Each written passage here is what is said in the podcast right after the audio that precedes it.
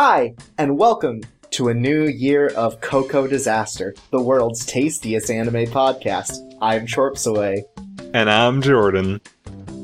and we're here in this new year to tell you about all the fall shows we watched.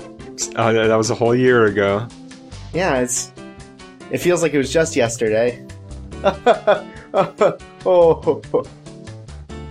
Anyways, we watched a lot of shows for fall and they just finished, so we're here to talk about them and tell you what we thought about them before we get to the coveted Anime of the Year show. Hell yeah. But before we do that, we've got some news to tell you. Tell me about it. It's pretty short. There hasn't been a lot of stuff happening over the holidays, That makes sense. but we'll go over what has been happening. hmm First off, we got an announcement that Welcome to the Ballroom is getting a TV anime, Yeah.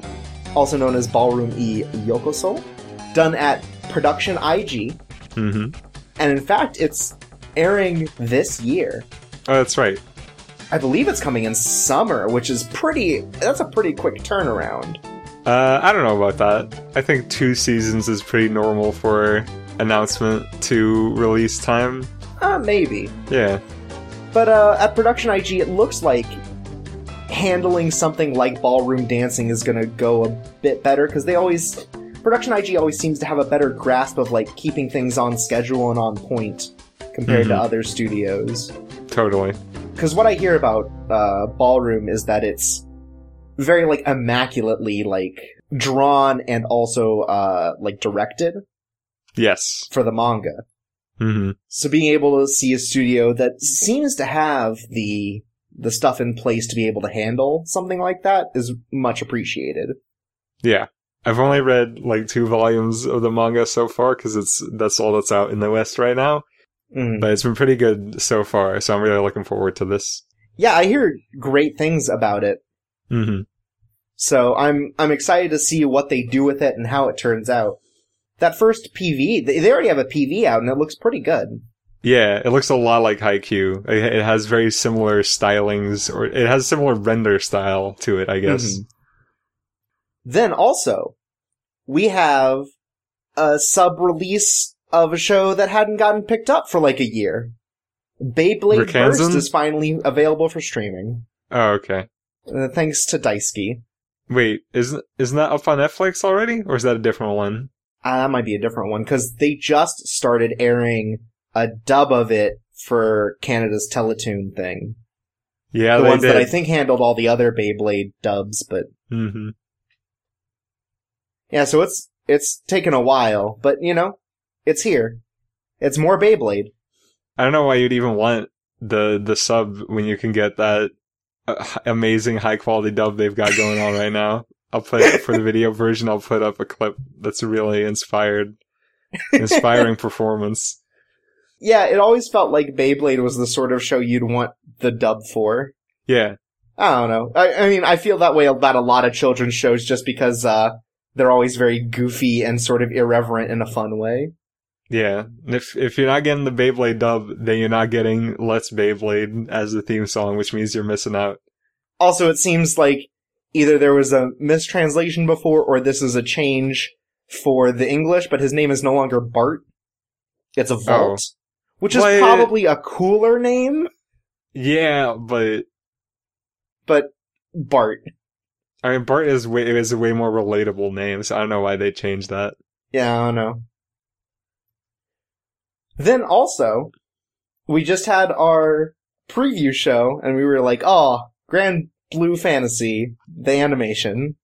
Yep, that is the extent. That is the extent of our opinion on it. Yeah, basically. And it's been delayed to spring. Oops. Whoops. But they're going to do like an OVA special sort of thing ahead of time, I guess to make up for that. Okay. But that's all. Uh, so do not look forward to Jordan probably watching this until next season. Oh, Well, what a shame. I don't know where you pulled that probably from. It's more like possibly. You're right. Yeah. I guess I shouldn't have been quite as optimistic as I was in my wishy-washiness. No. That's the old me. Then we also have um, Seventh Expansion has announced that they're doing another When They Cry game. So that's like that's Higurashi and Umineko. Right. Is it the seventh? Is it the seventh one? No, actually, this is just the third one. Oh, They're working towards it. yeah. They got to hurry up if they want to Yeah. start living up to their names soon. Uh, I know that company released a couple things in between uh, Umineko and this that were uh, poorly received. Okay. I think at best. And this has been announced to be extremely different from the other uh, the other games in the When They Cry series. So who knows how that's going to turn out? Maybe now they'll always cry. Yeah, maybe. I I also looking this up, I forgot that they made a fighting game based off of these characters, and that's weird. that is weird. like like you take you know Nitroplus Blasterz has like its weird selection of characters like the you know the 12 year olds that play basketball or whatever You're right. And Supersonico. yeah but some of these are like just 11 year olds like oh i want these 11 year olds to beat up these grown men or whatever and like so many of them are just like people which is maybe also a thing that makes it weird uh, right. So it's just, oh, it's like the most average fighting game. is just like, oh, these are just some dudes who can punch and kick. Oh, I love rival schools. Oh, oh yeah, Rival Schools did that, but Rival Schools was cooler. Yeah. Oh.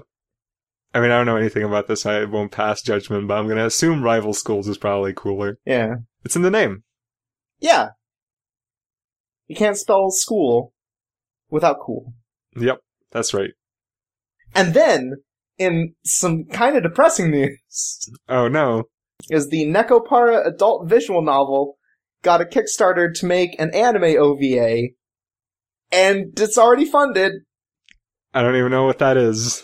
Oh, it's it's a visual novel where you're a dude who takes over a cafe I'm with this so far. and the waitresses are cat girls and you kiss Oh, them okay. and their sisters Oh. or something. Oh. I mean, I, that's not, that could, that's not as bad as I was expecting. They also look like children, Oh, okay. Now it's as bad as I was expecting. but they kickstarted for an anime OVA and is like at the initial goal it's 20 minutes and for every $100,000 afterwards it's an extra 10 minutes. I guess it's time for us to change our motto from support original anime to something a little less all encompassing. yeah, maybe. Because these are Mhm. dangerous practices that we are. Well, this isn't exactly original. It is based off a visual novel. Oh, you're right. Okay. We're still good. we can still support original anime for now. Yeah. Hasn't been a bad original anime in years, so, you know. Yeah, no one's done it. Nope. Oh, I just clicked on the page. They've got 40 days to go. And they're already almost at $400,000. Jesus. I read something really depressing the other day, and it was uh, it was a breakdown of the income for the website Kiss Anime. uh huh. Kiss Anime being an illegal anime streaming website. And basically they rake in like thousands of dollars worth of profit. Maybe just raw income, but I think profit daily, just based on ad revenue. Uh, and like someone did the math and they were like, you can fund one pretty good anime production with just one year's worth of profit from Kiss Anime. And that's a really sad state of affairs in a way. That really is. hmm Ugh. Where were all these people when better original Kickstarter anime was coming out? Right? Now remember when Under the Dog? Well, Well, with more money, they might have been able to do something more with it. uh, sure. I mean, it wasn't that bad, so I'm just being, Yeah. I'm just being sour grapes. But yeah, I remember that being like barely eking by. Like I remember seeing it a couple days before the Kickstarter was supposed to end, and it was nowhere close. So I actually don't know how it ended up making it, but Yeah, where were you all then? or when the Little Witch Academia Kickstarter was up. Yeah, or Mecha-Ude. Yeah, I mean, Day did pretty alright, but it could have done better. hmm it could have had 1,000 patrons instead of just 999. Yeah. It could have had three episodes instead of just two. Oh, that would have been great. Now look at us. Support original anime. Don't support Nekopara. Uh huh. Oh, there we go. That's a good motto. Very universal, universally applicable. here's the weird thing about Nekopara. I'm pretty sure they released a VR version of one Oh. of the games. Uh huh. Oh. And it's got like four games under its belt. It's ridiculous. Hmm. Uh, oh, I don't want to talk about this anymore. Me neither. There are good things happening though. Are you sure? You know, welcome to the ballroom. That's happening. Oh yeah. Grand Blue. That's happening. We talked Mm. about the good things. Maybe we should have started with the bad thing. Yeah, that's all of them. The two good things. the only two good things happening in this world. Mhm. Thanks 2017. Yeah. Uh, maybe it'll get better later. Yeah, maybe. Anyways, that's enough of that. That. Yep. Let's take some time today now to talk about anime. Let's do it. Yeah. So, uh, first up is actually not a fall production. Jordan, uh, due to curiosity's sake, decided to watch all of ReZero, starting life in another world, over this season. All right. I feel like that is that is misdirection on your part. I didn't watch it out of curiosity. I watched it because a lot of people were very positive about it, and I felt like I was obligated to at least give it a look for anime award considerations. And by a look, you mean 24 episodes worth of.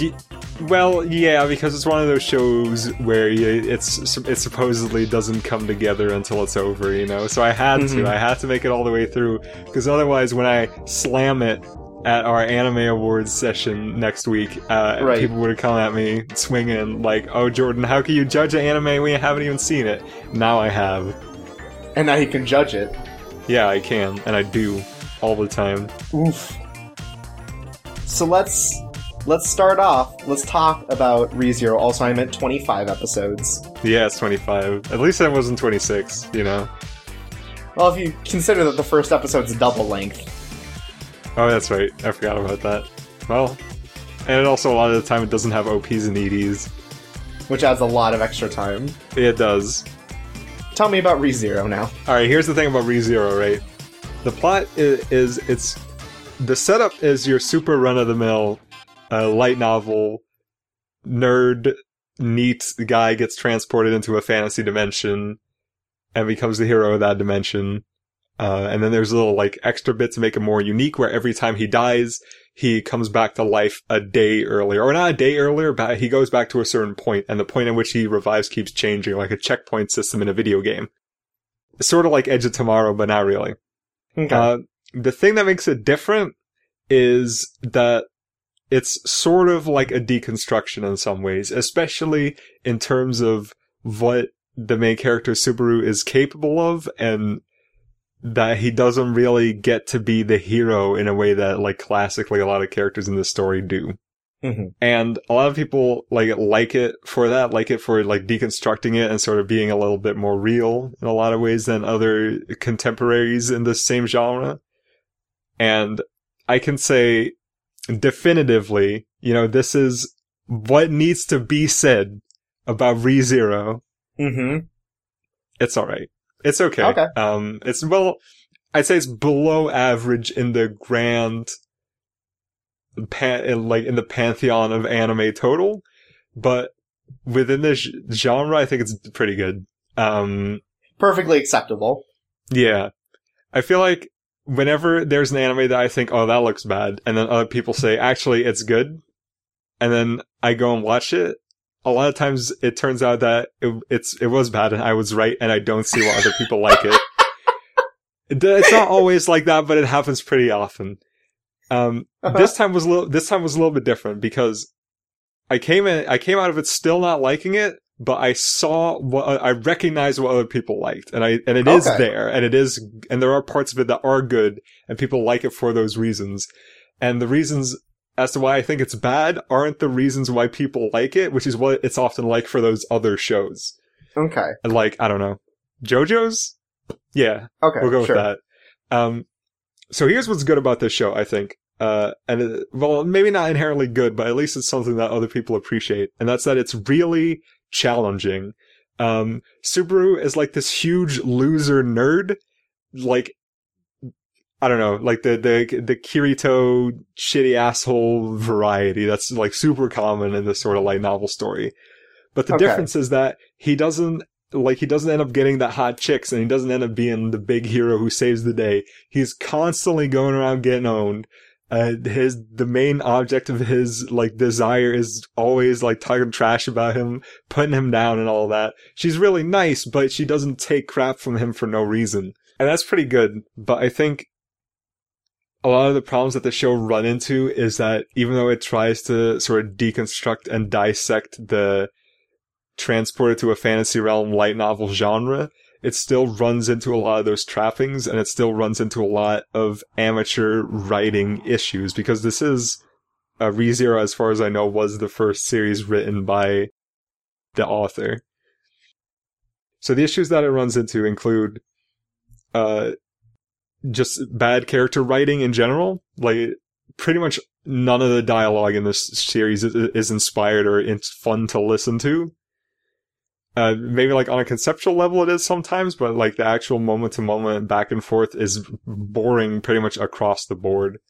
A lot of time is wasted doing nothing and the show has str- struggles with finding time to like explain stuff. And that's like a weird dichotomy that really has no business being there.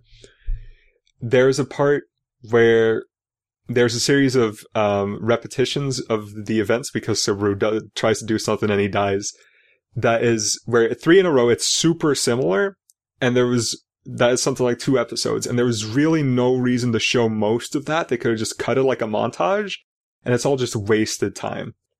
And then just in general, like some of the stuff serves as a deconstruction, but I feel like a lot of the, a lot of stuff about it is still just like super run of the mill light novel crap. Like one of the characters has a really angsty, lame backstory that is just has no business even being there. Like it doesn't even really add anything to the story.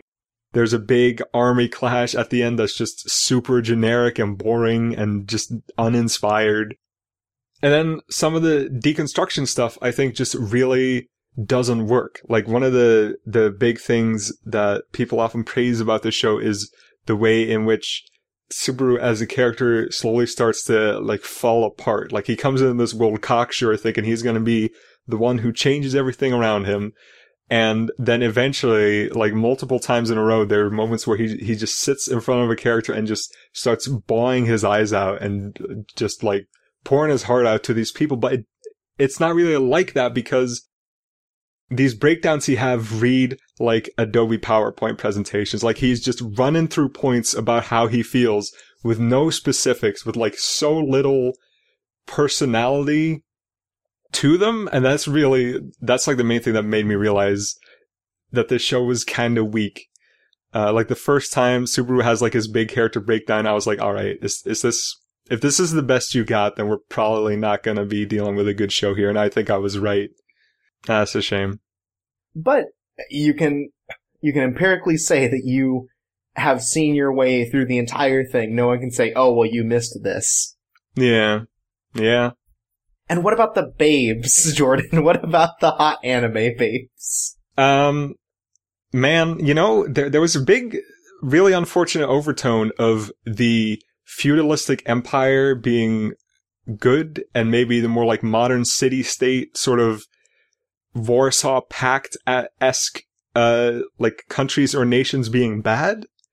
Uh, there's a scene, re- uh, like about halfway into the show that really made me very unhappy because it is a part where Subaru sort of, for the first time, gets confronted with how awful the system of government is in this world. And he does something fundamentally stupid that ends up completely ruining the situation for a lot of the people he cares about. And that's supposed to be a really bad thing. Like it's this big character changing moment. But I think the fact that we're supposed to just accept that Subaru shouldn't have done that, like, I don't know how to put it. Um, the idea, the idea that Subaru is just supposed to look at all this and take it as it is and not be like super freaked out and uncomfortable with it is ridiculous. Like the system of government in this country is absolutely awful and anyone who gets trans, would get transported there from a modern society would have a huge freak out just from living in this world. And the idea that he gets like punished for it, like just in a huge way, where the story's tone is, I find that a little bit insulting. And then, because it's like there, there's never any comeuppance for the world, for the, for the kings and the queens and the knights.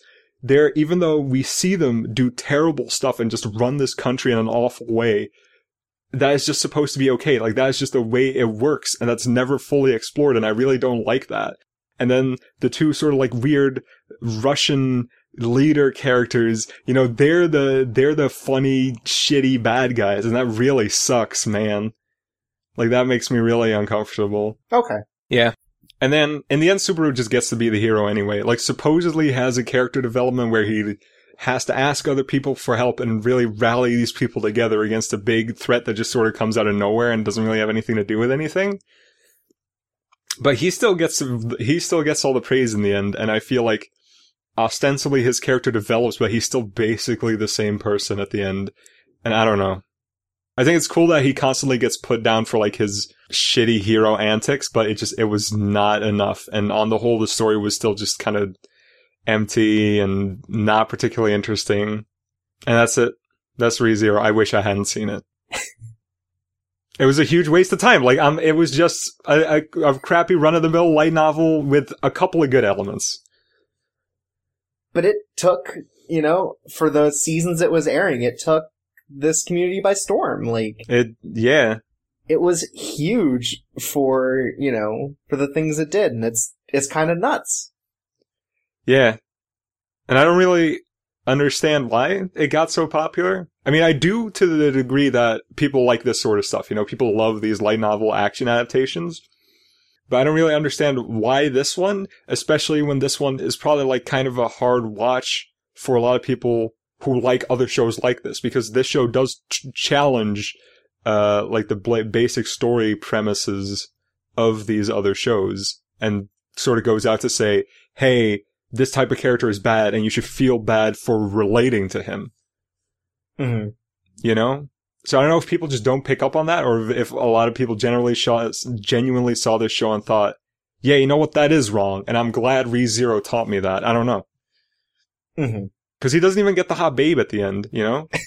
the hot babe is like, hey, if you want, we can just skip town and like all these other people can go die and we're gonna live together and we're just gonna, I'm just gonna be like your subservient maid wife and we're gonna love each other for the rest of the time. And he's like, no, I can't do that. I gotta save this country.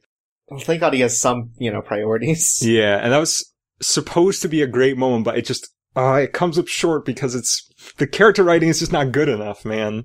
Mm-hmm. But I do like I like that there's a dichotomy between the character of between his love for Emilia, which is sort of like the the the sweet princess. That's the and- white-haired girl, right? Yes, and then Rem, that's Okay. the blue-haired girl who is like uh the the maid. Right, the one everyone likes. Yes, and Emilia represents uh Subaru having to push forward as a human being and like really be introspective and look at himself and see how he can improve. And then Rem is willing to take him as he is and sort of she represents his complacency. And in the end, like she proposes to him and he says, "No, I can't do that. I gotta save this country." And that's like his big, uh, like character um redemption moment, I guess. And it's a, that's an okay moment. I think it could have been better. Um, but I'm glad that's in here. And I think if you if you think Rem is hot and want her to be your wife, then I think you completely missed the point of the entire show.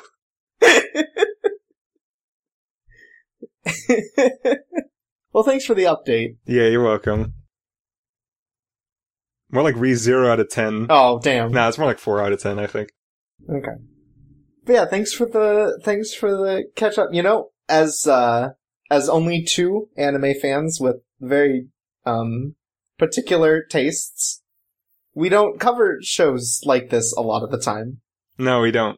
So I'm glad that some someone was willing to take the plunge and also that it wasn't me. But I feel like there were less of these this year than there were last year. Uh yeah. Because last year we got in, we got inundated with light novel sort of ecchi action-y shows.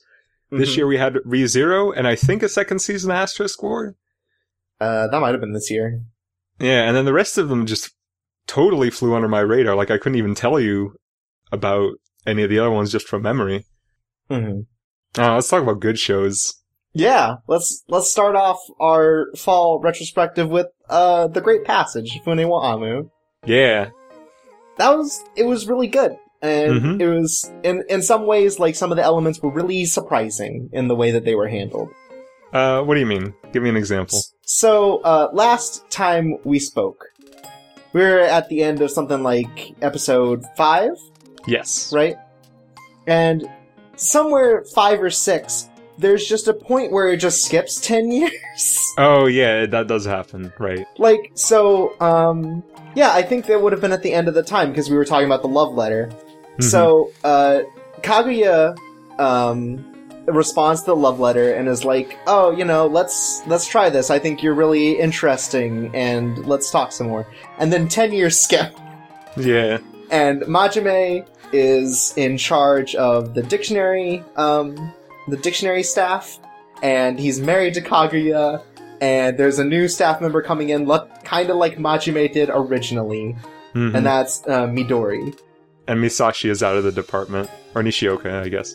Yeah, Nishioka has moved on to PR. Um, the the really old guy uh, Matsumoto is like sort of working freelance in between going to the hospital, and then we have Araki, who's the other older gentleman who, again, also I think works part time there. yes.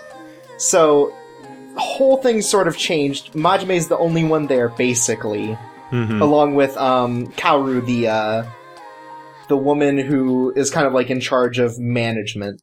Yes.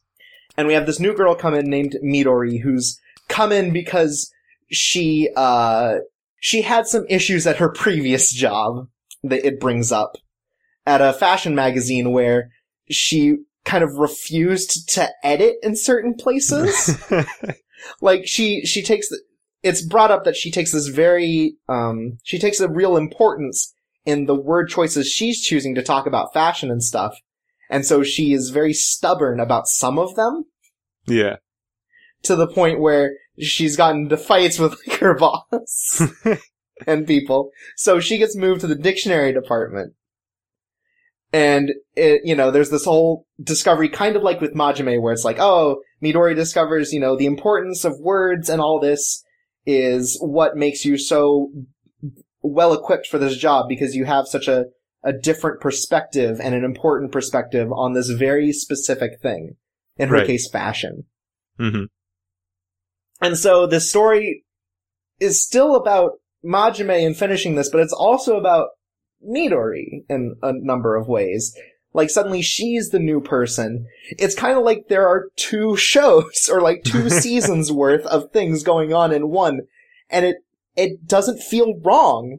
No. Like that that 10 year skip is baffling, but you don't feel like you've really missed anything. Like it basically just progress has been made, but nothing that like would make you go, "Oh, well, I wish I'd seen this." In a way, you know what I mean?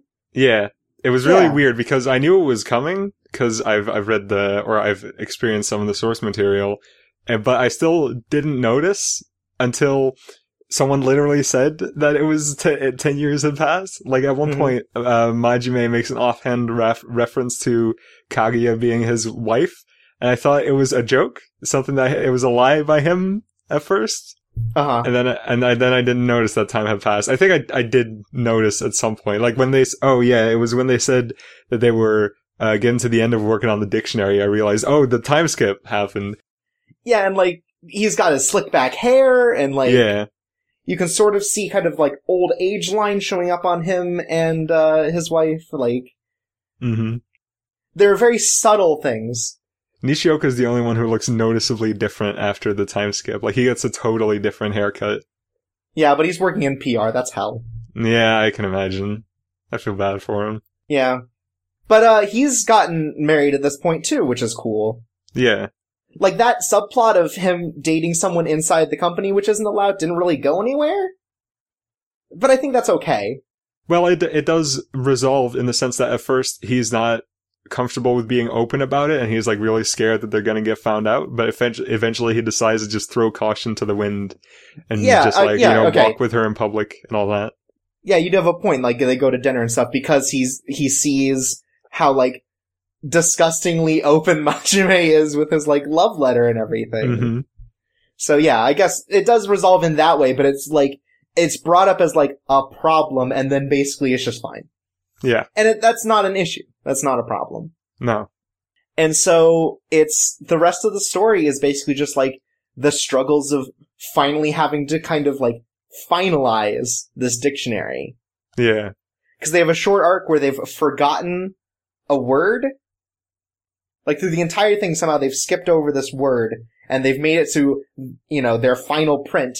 And so suddenly they have to like hire in basically like paid interns to do a check of all, you know, 240,000 words or whatever to make sure they don't miss anything. They're not really paid interns, they're like temps. I guess so. Temps is probably a better word. Yeah. And so they have a whole arc about that. hmm And through this time, they're also trying to figure out, like, oh, you know, once this hits the printers, do we have the right, you know, paper on this book? Will everything look all right? Uh, Nishioka has made this, uh, this mascot, which plays into sort of the, like, let's learn about dictionaries shorts that happen in the middle of every episode, Yeah. which is like a neat little touch. hmm there's it's just a lot of uh and then by the end they they finish it and it's great like it it the whole it's a very inconsequential sort of story but it Right. tells everything it needs to in its 11 episodes it doesn't feel like you've missed anything it feels like there's enough like open that you could do more with this world but it doesn't have to be done Yeah. like midori going on a date with the with the the paper boy Mm-hmm. like that doesn't need to go anywhere, but that just shows this, you know, these development of characters and the way that they've grown over the, you know, year or two years or however long this sec- the second bit is. You know, I don't think it's an inconsequential show because I think in the end it's about uh Majime learning to commit and be determined. Inconsequential is maybe not the right word, but such a sort of like light story. It's such a like a fading story, like one that's, you know, by the time that, you know, as time passes, no one will remember any of this kind of thing. Right. I guess so. it's not big, but it's still important for all these characters because all of them develop in these very different ways. Right. It's cool. It is cool, except for that one really awful author filibuster section in the last episode. yeah, I was going to bring this up. Yeah, so the last episode has this really weird part. And you should probably describe it. Okay, so during uh, the final episode, all the characters, like after everything's finally done in the book, the dictionary has been sent to the presses. Uh, the the elder professor, or not the professor, but like the the old dude who was working on the dictionary with them, The original on this- staff of the dictionary comes together for like one last meeting of like, man, it's finally being done. yeah. And the old dude goes on this micro tirade about how it's a good thing that in Japan there are no state funded dictionaries, that all dictionaries are um, commercial because the government would just interfere with the content of the dictionary. Which is a really bizarre thing just to have this character say out of nowhere to begin with. And especially because of the final thing we he, we ever hear him say, like the final thing he ever says is this right wing garbage. It's just like, capitalism is good. And then the next time you hear about him, he has died. Yeah, he died of cancer. And it's like, damn. And it also makes no sense because something like half of the arcs of the story is about the company interfering with them making the dictionary. Yeah, like not with the content of the dictionary, but they're constantly interfering with like, hey, so this isn't profitable, do something else. Yeah, or get canceled. Right. Uh, It's such a, it's so weird. it has nothing to do with the story. I don't understand. That was in the movie too. That's the worst part. That is part. like, I didn't And the movie, like, you could, you only have two hours to tell the story. Oh, let's leave in this weird tirade. uh, I mean, I guess in some ways it plays into the whole arc of the story, but it's so poorly worded and comes out of nowhere. Yeah, that had just, it had no room being there. Like, it's so, it's weirdly mean spirited for this show. Yeah, like, I, I, I even thought like the bit where, um, the Araki or, uh, the, the other old guy Yes. has, has a point in that same conversation where when he, when, um, Matsumoto brings up, oh, you know, the in in America or whatever, the government helps pay for dictionaries, and Araki just is just like, I am disgusted by the lack of appreciation of culture by Japanese government, and it's like, excuse me. right, but then he gets like overridden by the old dude just completely. Well, sure, but that's just that also seemed out of place, and it just led Yeah. to a weirder sort of conclusion oh, that was such a bad moment.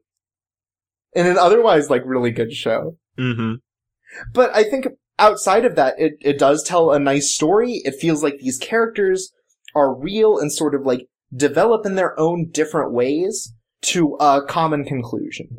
Yeah. It's nice. It's nice, and it looked really good too. That's something we mentioned in the first episode as well, I think, but my appreciation of the visual in the show have only grown since then. hmm Uh, because, you know, I, I mentioned last time there's like these occasional moments where the animation's really extravagant and there's like a, just a lot of movement and it's beautiful.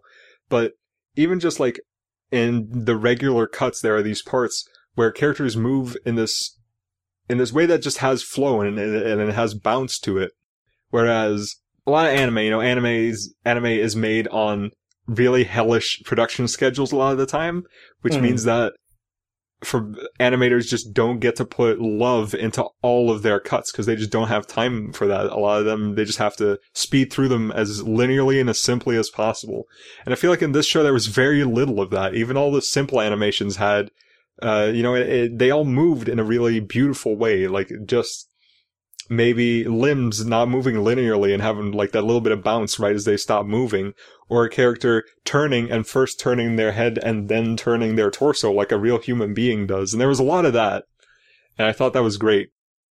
Yeah, there's, you can still see by the end there are a couple like cuts that aren't quite up to the standards, but for the most part, like in the animation part, it's still that sort of attention to detail is still held.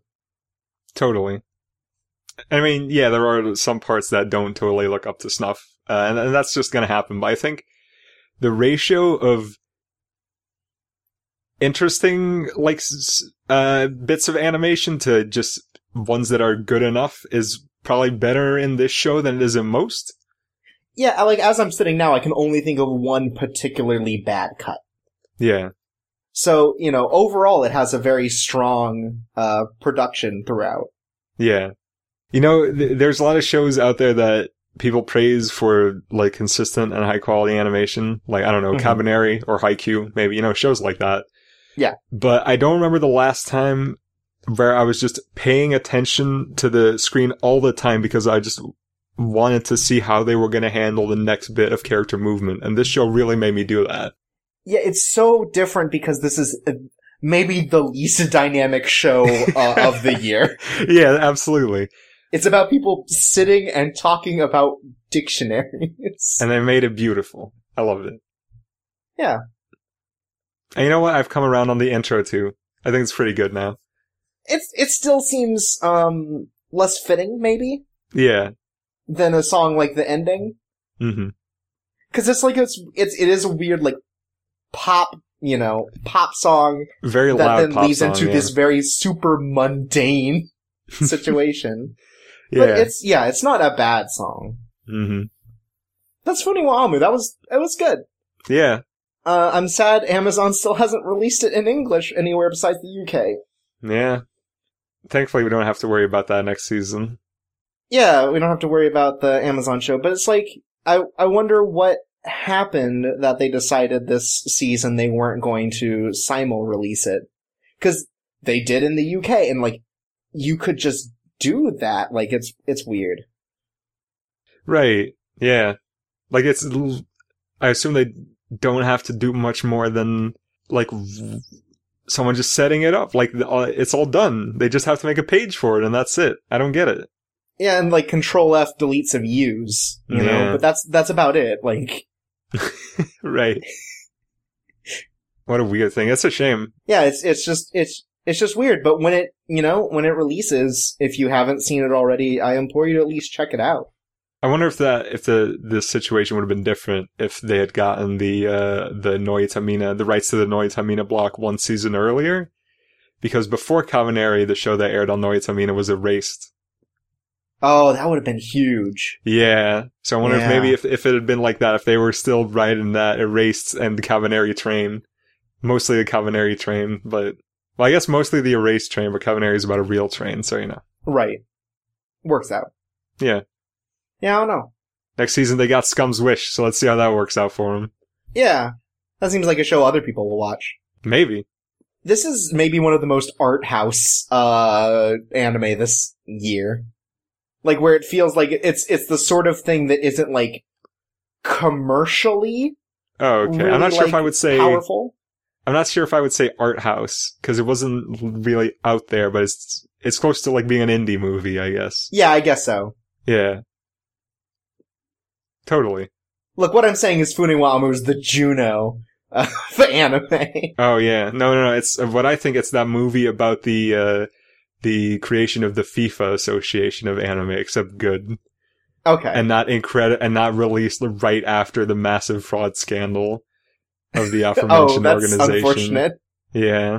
I don't even know which movie you're talking about, but that sounds really Maybe unfortunate. maybe there is a big dictionary fraud going on in Japan right now. There was a movie about the creation of the FIFA organization right Mhm. as it turned out that FIFA sucked a lot and was doing really awful things to a lot of people. cool. Yeah. But that's Fune wo Amu. Yeah, I love it. Yeah. Oh, it was good. Mm-hmm. Totally. It was great passage. Yeah. Yeah. And now I'm here to talk to you about the ending of uh, Poco's Udon World. Tell me about it. Poco's Udon World is still really weird to me where it's like I get what it's trying to do with the relationship between Sota, the main character, and Poco, the the raccoon Tanuki child. hmm But something still just feels so off conceptually to me about treating Poco as a child Okay.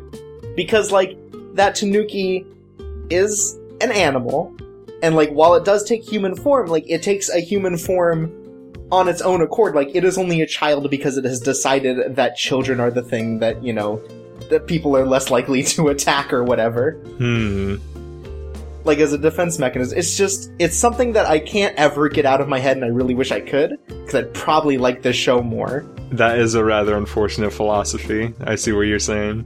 And also, like, so many more plot points became about the fact that Poco is a Tanuki, which made Uh-huh. it even harder to sort of make this distinction. So, like, there's there's a whole bit, and I think this this was pretty charming, where um, the guy who almost caught Poco in his uh, his Tanuki form before, uh, Mhm. one of Sota's ex co-workers, shows up at the countryside and almost catches um, Poco again because Poco is using so much like Tanuki magic that he can't keep his human form anymore Okay. as consistently. And so like this this guy Hiroshi almost catches Poco just completely uh, Tanuki. Oh no. And to distract him, uh, Sota kind of has this big speech about like, would it change how you felt about Poco and this relationship you have with him if it did turn out that he was an animal? And the realization that Hiroshi makes is, no, Poco is still this, this person that I've had these experiences with in a way that it doesn't matter if they are a real human or not. They still mean a lot to me. And Sota comes to that conclusion as well Okay. which that that does do some of that but then like the entire last two episodes end up revolving around a conflict of like um Poco getting so startled by fireworks at New Year's that uh, the tail pops out and he runs away like ashamed of the fact that he couldn't keep himself as in human form to help like sort of protect Sota Okay. and it's just I don't know that that that conflict continues to in my mind just be such a like conflicting thing to what the messages are trying to be about, which is Mhm. about um, Sota's reconnection with his father and his life post his father's death. Yeah.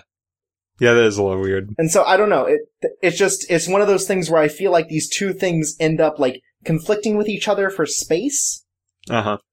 but it also ends in this really nice moment where it turns out that like Poco this whole time has been existing in the same uh has been existing in kind of Sota's world while he was in the countryside. Like he's seen all the moments with uh his father and stuff. Like Sota has this gash and like this the he got because he got run over at some point. He can't remember why, and it turns out it was because he saved Poco when Sota was a child from getting hit by a car. Okay. It's like through this whole thing, uh, Poco has been watching over him and sort of like looking into his life and seeing all these moments that Sota missed with his father about like how much his father really cares about him. And, you know, despite him not taking over the family business, he's proud that Sota is doing something that he loves and he's found his real passion. And that makes it even more weird that he takes the form of a child.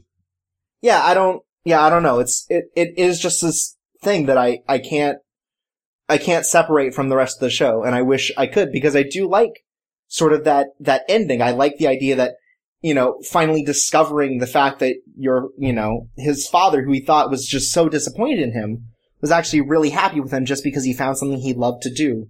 Because he didn't want to force him into the family business if he didn't love it. Right. And that, you know, that's a really nice, poignant thing, but it's just, I don't know, sometimes it's wrapped up in a weird part where he's taking care of a Tanuki. Oh well. Um, yeah, I don't know.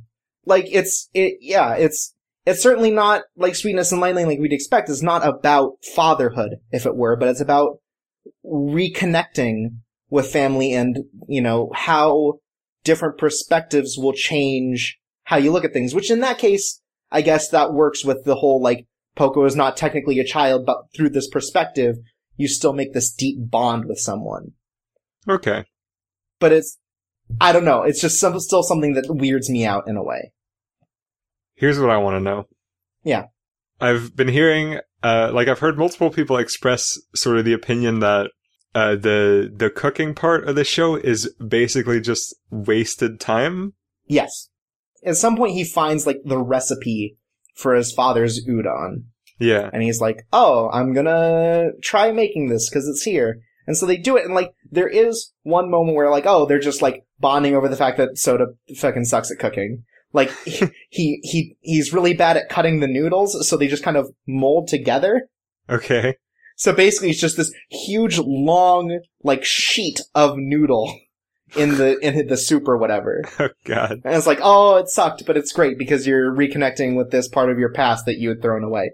And then it keeps doing that, Yeah.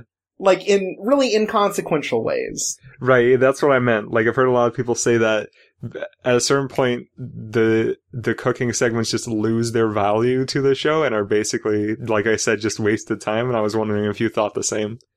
Uh, to an extent, yeah. I don't know Okay. wasted, but like, you could use it for something else. Right. Because there, a, a lot of it is like re- repetition. hmm I do think like the, um, the Bob the Builder, like, Teletubby-esque sort of like ending bits for every episode are really charming though. Right. because it is just like retelling the story of the episode, but like with some weird angle where like, oh, this, this lion from space has to, to fight a demon or whatever. but in the context of like, you know, rediscovering childhood or things like that. I mean, that's just every anime. And it's very cute and it like plays into the world because Sota quits his job in the city and takes one out here working on like the website for that show. Cause it's also an in-universe thing. Okay. And so like they're showing up at like, you know, concerts and like live performances of, you know, this lion Gao Gao Chan and his uh his two female like mechanic buddies. Uh huh. And it, it's it's really charming just to see that sort of like integration of something.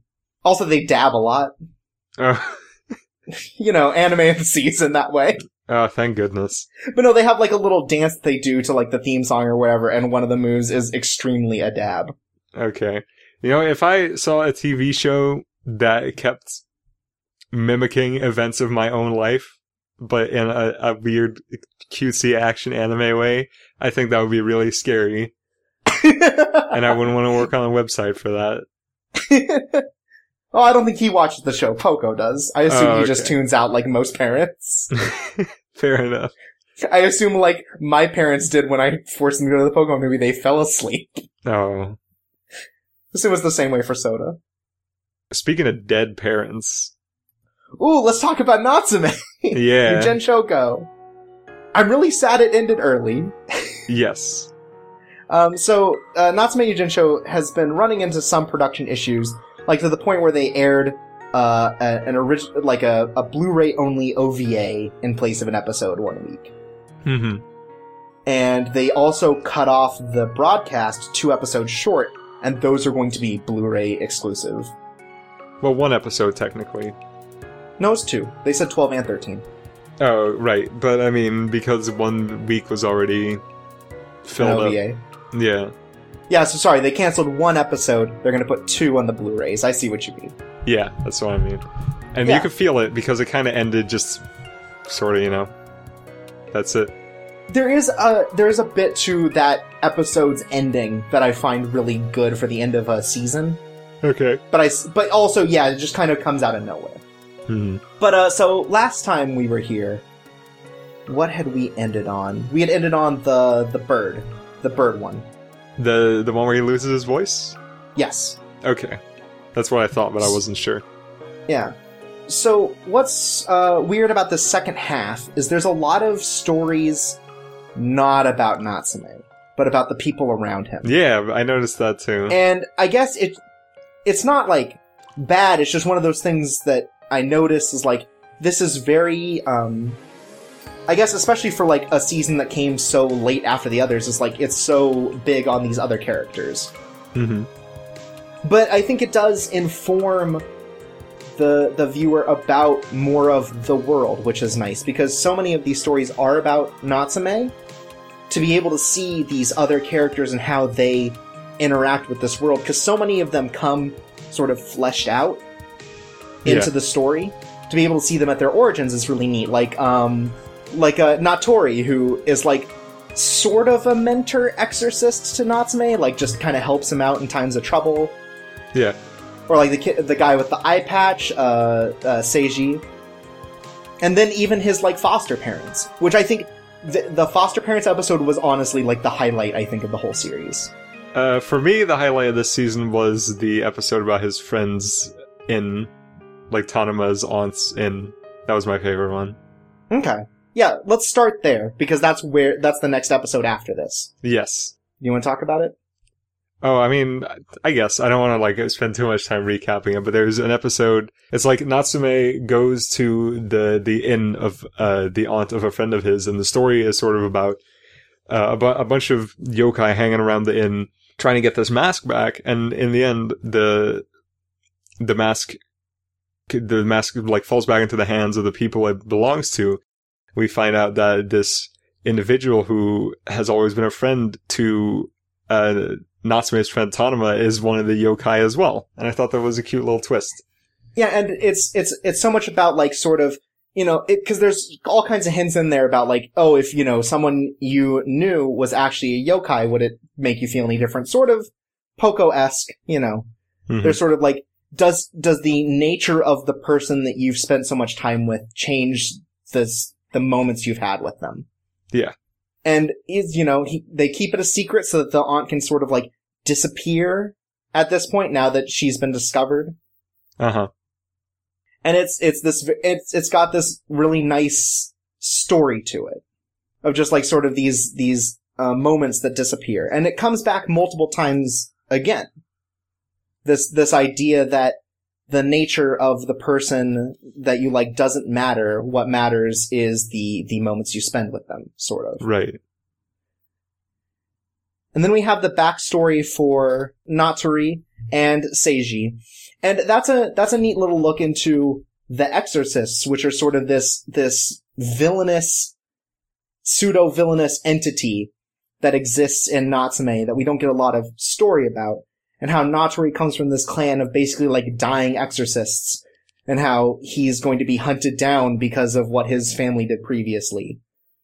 And the, his perspective versus someone like uh, Seiji, who's so into sort of the power, um, the power fantasy that being an exorcist gives, Right. and builds up this whole story about like why he has the eye patch and why that's such an important thing and why his family's feared, which are things that have come up previously in this season and other seasons. hmm We have the we have the story of the little yokai who looks up to that traveling like basically godhead figure. Yes. And that one I feel like I have a lot of things I think about that one and I'm trying to trying to put them all together. It's sort of fascinating in the way that like it does have a happy ending but also has a very strong like moral to it of like sometimes you just can't be with the person that you admire or with these people that you feel this deep connection to Yeah. just because their existence is on a completely other plane than yours. Like it is a very magical sense, but it's also, you know, it's a very relatable sort of thing. Like not everyone is going to be able to be friends with everyone. Not everyone's going to be able to interact with each other. And sometimes all you can do is look from the side and sort of like try to be the best you can in that way. Right. I thought it was weird that they gave that episode a, a, a sort of happy ending, where in the end, Yeah, it was it was weird that they came back and it's sort of like, well, you're gonna have to you're we're gonna really whip your ass and I hope you can keep up, you know? Yeah. Sort of thing. Well, the what happens is they they tell the little yokai at first, despite all the hard work he put in trying to get into this uh like god figures clan, they say no, you can't do it. It just you're just not ready for it. And then eventually it turns out that was a fake out. They're gonna let him in anyway, but he's gonna really have to work hard. And I thought that was weird. I thought the the ending before the fake out was more poignant, yeah, I think yeah, I thought so too. but it was still a good episode. And the mushroom head guy was really cute. Yeah, and I think it's a really nice thing. We're also like he he starts out just like, oh, I'm gonna use Natsume to help me get to this figure, but like at the time where he considers sacrificing Natsume to them, he makes this realization that doing that kind of disavows all the hard work he's put in to try to meet this person again. Yeah. And I think that's a really nice moment. hmm Then we have the episode about Natsume's foster parents before uh, they they get Natsume, Yes. and they've done a, a story sort of like this, but from Natsume and some of his like acquaintances' perspectives. Seeing it from the parents' perspective is, I think, really nice. Yeah. and I think it has this really good through line of this this crow that um, Toko, his his foster mother, continues to see while she works around the house. And thinking about how, you know, crows are only lonely because they haven't found a partner or their partner has died. Yeah. Because they're one of those, those animals that does not like find a new mate when they die. hmm And this wondering whether, you know, what, what part of its life it's in. And Toko kind of realizing that there is something, maybe there's something missing in her life. Even though they seem to be having a very happy married life, she seems to be interested in sort of, you know, something else. Yes. And then Shigeru goes to sort of an extended family's funeral and meets Natsume for the first time. And everyone's talking about him like real shitty. Yeah. And because it's like, oh, he's such a problem kid. He has all these like freakouts and panic attacks and things and no one's able to deal with him. He just keeps going from family to family and no one can handle him. And Shigeru gets really mad and brings up the idea with Toko that they're gonna bring this kid in. And it's just, it's, I don't know, there's, it's this really great sense of like, this isn't their child. At the time, they don't even know him, but this, this like dedication to being these good parents and like trying to take care of this kid no matter what kind of problems arise is really like heartwarming, I think. Yeah, it is. And also by the end, like with uh, Natsume coming back, you know, Toko sees the crow again, and there's this moment where Natsume sees a white, cr- you know, some kind of white crow along with the other crow, which turns out to be a yokai because Toko can't see it. But Toko still finds this like comfort in the idea that, you know, everyone's found their certain someone and kind of built this, you know, everyone's building this family around her. Yeah. Oh, it's cool. Uh, I I really liked that episode. That was a really good episode. I feel like this whole season, or maybe the whole show, I don't know, has a through line of either letting go or learning to find something new to love.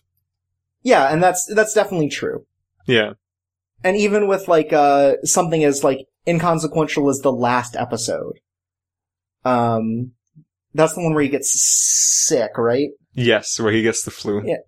There's the one where he gets the flu, and like the whole story is basically about these two, these two like kind of like comedy duo yokai that have been hanging around with him since like season one. hmm And so they, they're like, oh, we need to take care of Natsume because if we don't have, well, okay, so first of all, they take him to like this, this ledge that has this really beautiful, like, f- these beautiful flowers blooming. hmm And it ends up giving Natsume like a really bad cold. And so they decide like, oh, you know, Natsume, uh, th- it's no fun if we can't just like pick on this kid. So let's go get him a medicine. And like, it seems like he's got like basically yokai cold. right. Like he's got some kind of non-natural cold. And so they're like, oh, we can go to this dragon guy and he'll give us medicine. Dragon guy's like, hey, someone knocked over all my lanterns. Can you go fix them? And they're like, sure. And then suddenly they see this, you know, like hundred line long thing of lanterns that have been pushed over. but they're gonna do it for their friend. Yeah, but they still do it for their friend. They, they still care so much about Natsume and eventually give him this medicine. And they're so proud of themselves and they're telling all the rest of like Natsume's like group of yokai buddies about. And they're like, that's not for humans. And they go, oh, but he gets better. So it's okay. So it's okay. Thank God. And there's this really nice moment at the end where like the two of them are collecting flowers to help him feel better. And Natsume shows up and is like, hey, what are you guys doing? And they're like, oh, you're, you're, you're okay. Well, whatever. Uh, and as Natsume walks away, they sort of float, throw the flowers into the air and there's this really nice moment of just like a shot of Natsume as the flowers go by him in this very nice kind of just scene hmm that helps to end off the season. I really like this show. I like that it's just about people caring about each other. That's a good change of pace. Yeah, and like it's it's so much about how the people who don't do that are wrong. Yeah. You know, it's it's got such a it's got such a strong handle on its own sense of like wrong and right. hmm Because even when people do things that they're not supposed to, they're they're done. They're you know reasoning is so much more important than just action. Yeah. Because not all like the exorcists are bad, but the ones that treat it as sort of like this this power fantasy and who use these yokai as like slaves, more or less, are in the wrong, while the other ones who build these bonds and relationships with them, like, you know, the ability, you know, that like they should in a way, they're, Yeah. they're seen as better people. It's, it's nice. It is. Also, I really like, um, even Natsume's like human friends, like the ones that can't see yokai and don't interact with that, because they're just like so normal, and it's nice that like, even though Natsume has like a, a whirlwind life, he still has these friends that are just, you know, they're, they're there for him and they're, they're doing nice things for him and they're just totally cool. Like, uh, oh, who's the kid? I think his name's Satoru, who's just like the horniest kid alive. Like he's always like, oh, look at that hot babe. Oh, hot babes. You know, oh, you gonna go date someone like a hot babe? Like, there's just something really charming about the simplicity of those relationships that's very real and very nice. Absolutely. I think watching this show has given me a different outlook on a lot of other shows because characters in, or the, the human characters, at least in the show, just hang out and are just kind of like, you know, nice to each other and they chill with each other. And in a lot of other shows, there's always, like, even in light slice of life shows, there's always this weird inhuman tension that gets built up for it. Absurd reasons a lot of the time. This show isn't like that. Mhm. And it kind of makes me look at a lot of other shows that I used to think were good with maybe a little bit more contempt. Like, I don't know. I don't know. Like, can you think of anything particular that you're thinking about? Uh, no. I, well, maybe. Like, almost every just standard show that is about a group of characters, like even maybe Haikyuu or something like Soul Eater, you know, where there's just a Mhm. group of characters that are all sort of exaggerated caricatures, and because, at least a little bit, and because of that, the way they interact with each other is also exaggerated and sort of weird. And Natsume is one of those rare shows where characters really do just act like humans to to each other, like have compassion for each other. Even a lot of really light shows, like slice of life shows, I feel don't have that a lot.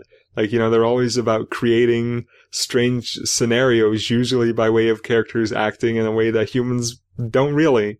And this show Mhm. doesn't have anything like that. And that's a nice change, mean, like- change of pace.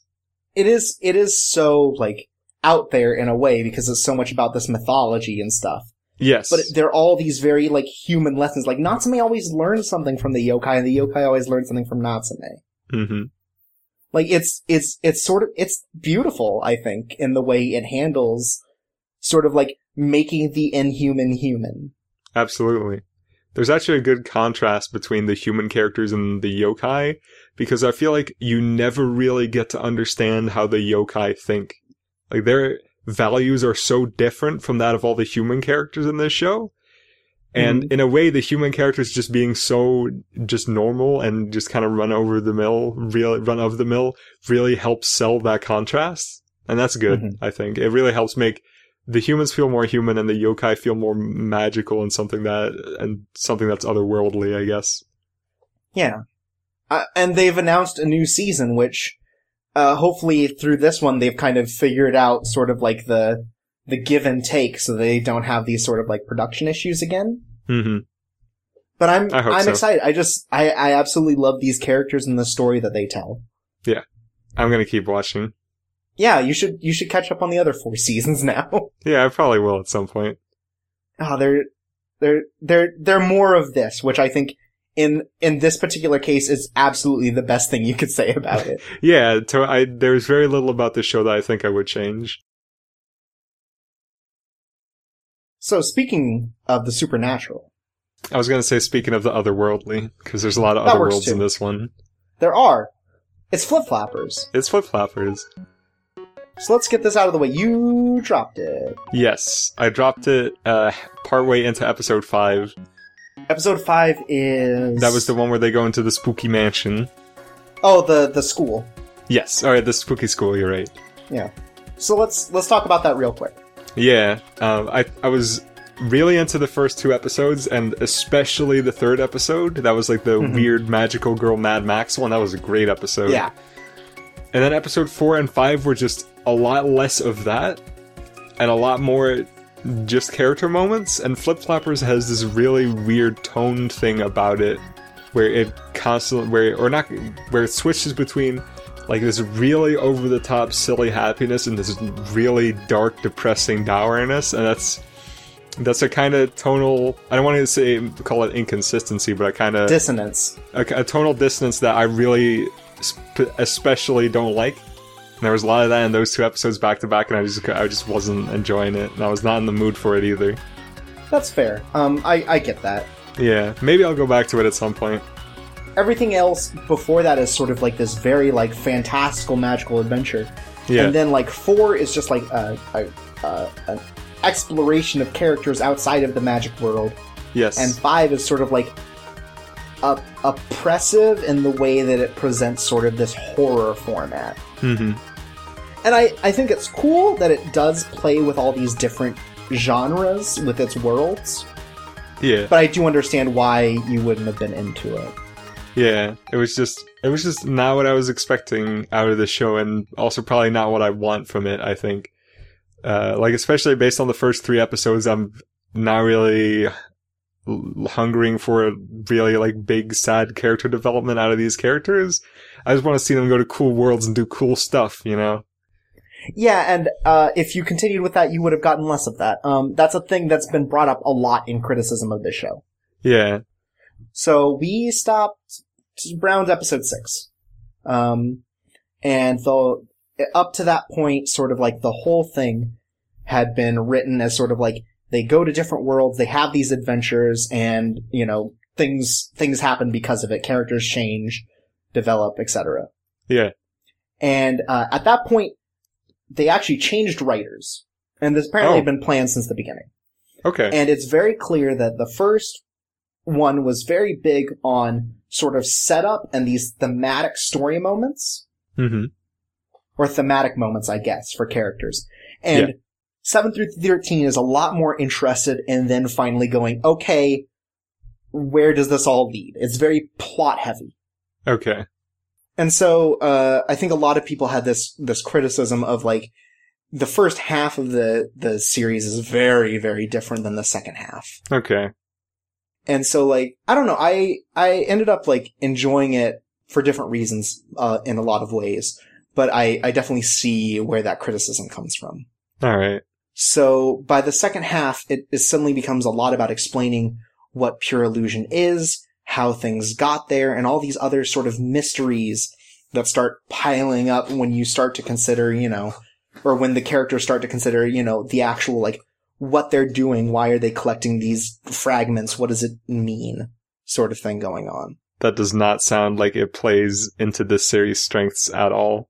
Yeah, it's so weird. They do go into other worlds. Like at one point, they so it turns out that in Pure Illusion, Pure Illusion is sort of a um a representation of someone's psyche. Okay.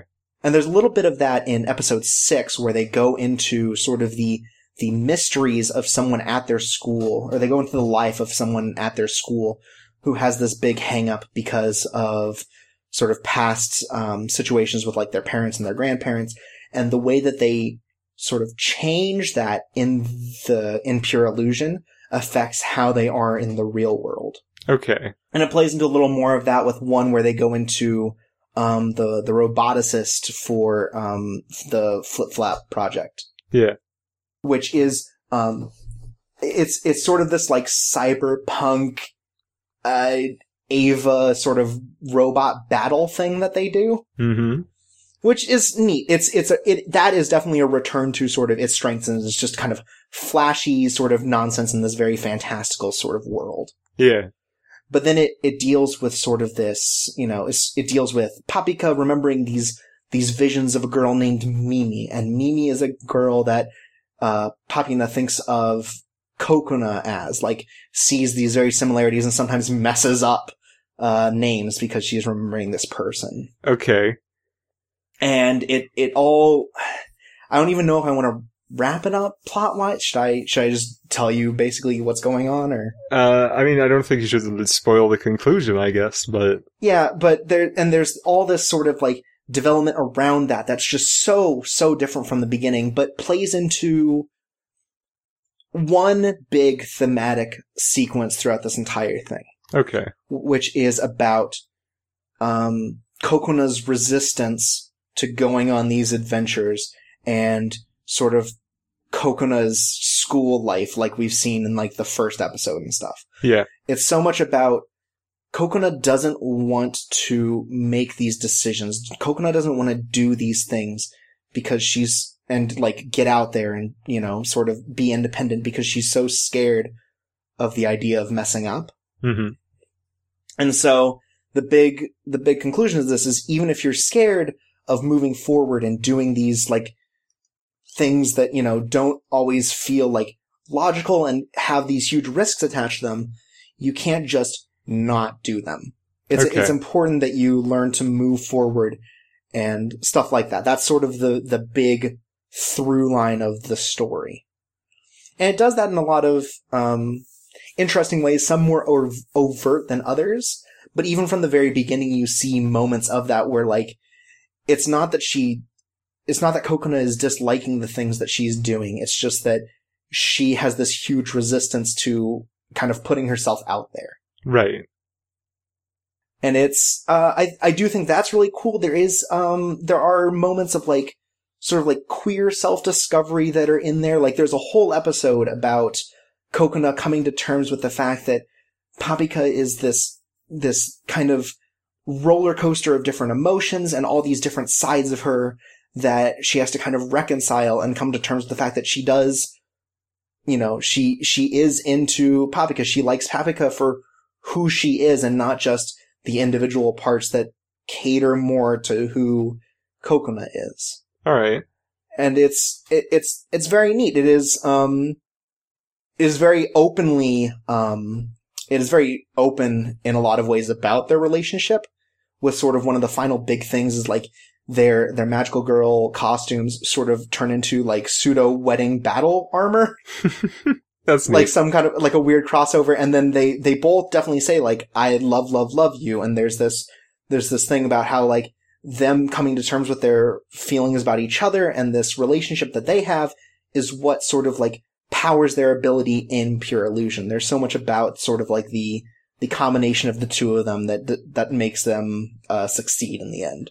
okay. And there are, there are a lot of problems, I think, um, or at least weaknesses in the story.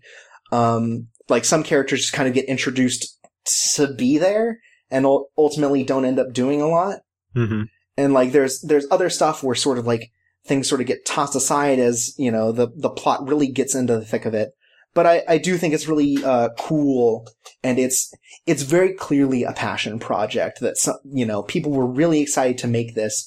They were so into it. They put in so much work to not make the last couple episodes just like an Evangelion style sort of like you know breakdown in Uh-huh. a way, because you can see you can see a lot of those like seams bursting. Okay. Like there, there, there's just not quite as much animation, and there's very clearly a a moment where like they couldn't animate something, so it is just like stills going back and forth for each for a little bit. uh huh. But they they put in so much work to finish this thing. It's it's. I do think it's admirable that they're you know that they're pulling all this work into an original production, and sort of that it is internally consistent, even if the viewer doesn't always make these sorts of connections. Okay. Yeah, I, I did like Flip Flappers um, at the end. I think it it definitely, even though it may have a weak like back third, its ending really sticks it for me. All and right. that's I think the most important thing is like maybe not everything's resolved the way I'd like, maybe not everything's explained, but there's that.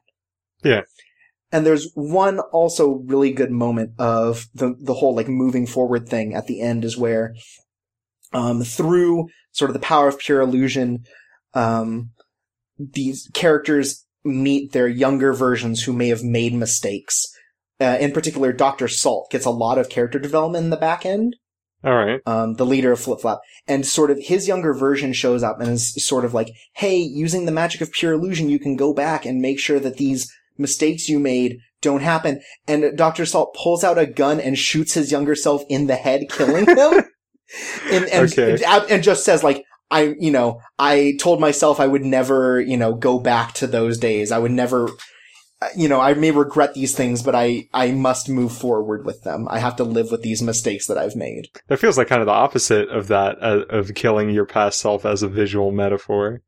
Uh, I mean, I don't. I mean, it's it's killing the the idea that you should go backwards and fix the th- mistakes you've made. I guess, Okay. or like stop the mistakes from happening All right. because you know everything in your life um, makes you who you are, and any sort of change may change that development. So it's the idea of even though these bad things happened, I am who I am because of them, and I'll fix them in my own way rather than trying to remove them entirely.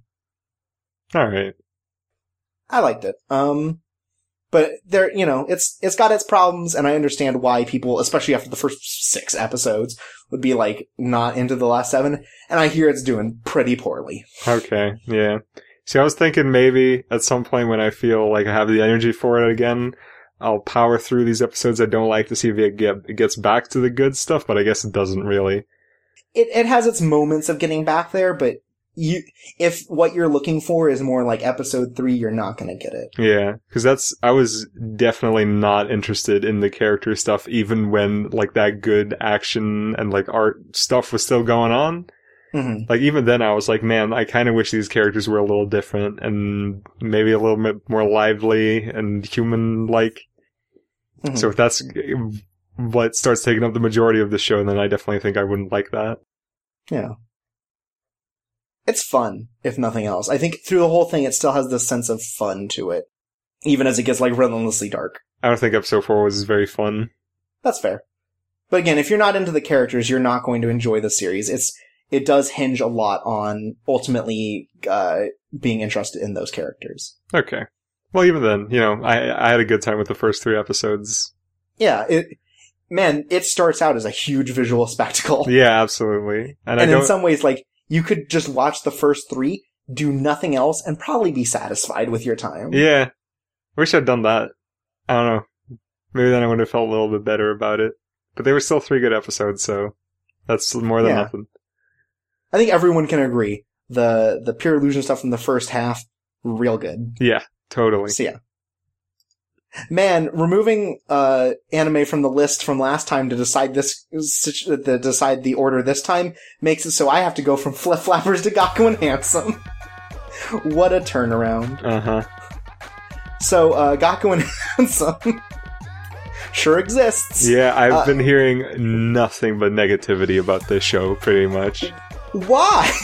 I don't know, like everyone has basically just been saying that it's not funny and lame. And I, I- thought you agreed. It's not funny. Okay. That's fair. Uh, it's hundred percent fair. But like, the most criticism I had is like people who don't get that it's supposed to look like this as sort of like a parody. I think people And I'm get like, that. that's not. No, I no, I've definitely seen people who don't get it. Okay. But uh, no, I I mean like it's not super funny, which is like a real big issue for this because other than that, it doesn't really have anything to go after. Uh huh. But it it does have its it does have good gags. Like there's Okay. there's a good there's a good moment in one of the episodes where they're in like art class and the teacher who is also like a love interest is like a, being the model for it Okay. A- and the whole thing is about like every time someone draws it even if it's really shitty his entire body melds to become whatever they drew. All right. so like one of them draws him like as like having like a a circle head and sort of like really indistinct body and that's just what he looks like. And they keep doing this like oh this is really fun. Let's just draw the most disgusting versions of this character that we can and he'll morph into all of them and then finally one of the characters turns out to be really good at drawing so he draws the entire cast and suddenly they become like looking really good like legitimate anime characters Okay. and people comment on it, it's like, oh, they're so beautiful, they look so good, and then they're like, I can't handle this, they look too good, and so they redraw them again and they turn into their normal forms, and that's the end of the episode. It's the All whole right. thing. That's like it, really. Yeah. Well. There's there's really nothing good about the jokes. it's it's just like a weird concept that definitely got turned into something like, you know, there's a whole bit where like one of the characters is out in the middle of nowhere wearing like sumo wrestler outfit, like, oh, this is gonna be in vogue for the summer. And then a fashion guy just shows up and like, that's gonna be extremely vogue because you're a model now. And then like there's this whole thing that ends with a big like he gets kicked out of modeling and that whole industry because because of the sumo thing he starts a sumo wrestling match in the middle of a fashion show. Like there's just like really it's it's like TQ but not um Good. not fast enough. Okay.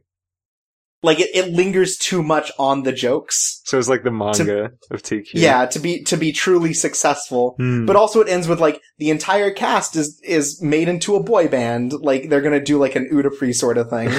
and then at the very end they're just like, ah, fuck it. and then they just like you know, kind of push the microphones and their deal over and everything. And it's just like, nope, we're gonna stay here at school and be handsome forever. Handsome army forever. And it's like, okay. I don't know. I, I didn't like dislike my time with it, but I also could have spent it a lot better. Gakuen Handsome. It's like okay. yeah, that's really it. it's like okay. Um, again, there are some good gags, but I think it's just like it's not paced right to be able Hmm. to like really take advantage of them. oh, that's a shame. Yeah, I mean, I can't drag you too much for watching a short show that you don't even like that much, because I've done that too. yeah, uh, like it's again, it wasn't like bad. There was nothing like extremely bad about it, but I think the most I could say is consistently boring, which is its own issue. well, at but, you least know. it's consistent. yeah, You know, we're always decrying shows on here for being uneven. Finally, Gakuen Handsome shows us the true potential of anime as a medium.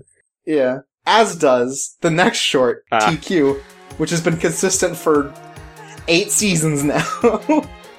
I'm glad the director this make, has made it one thing that's consistent.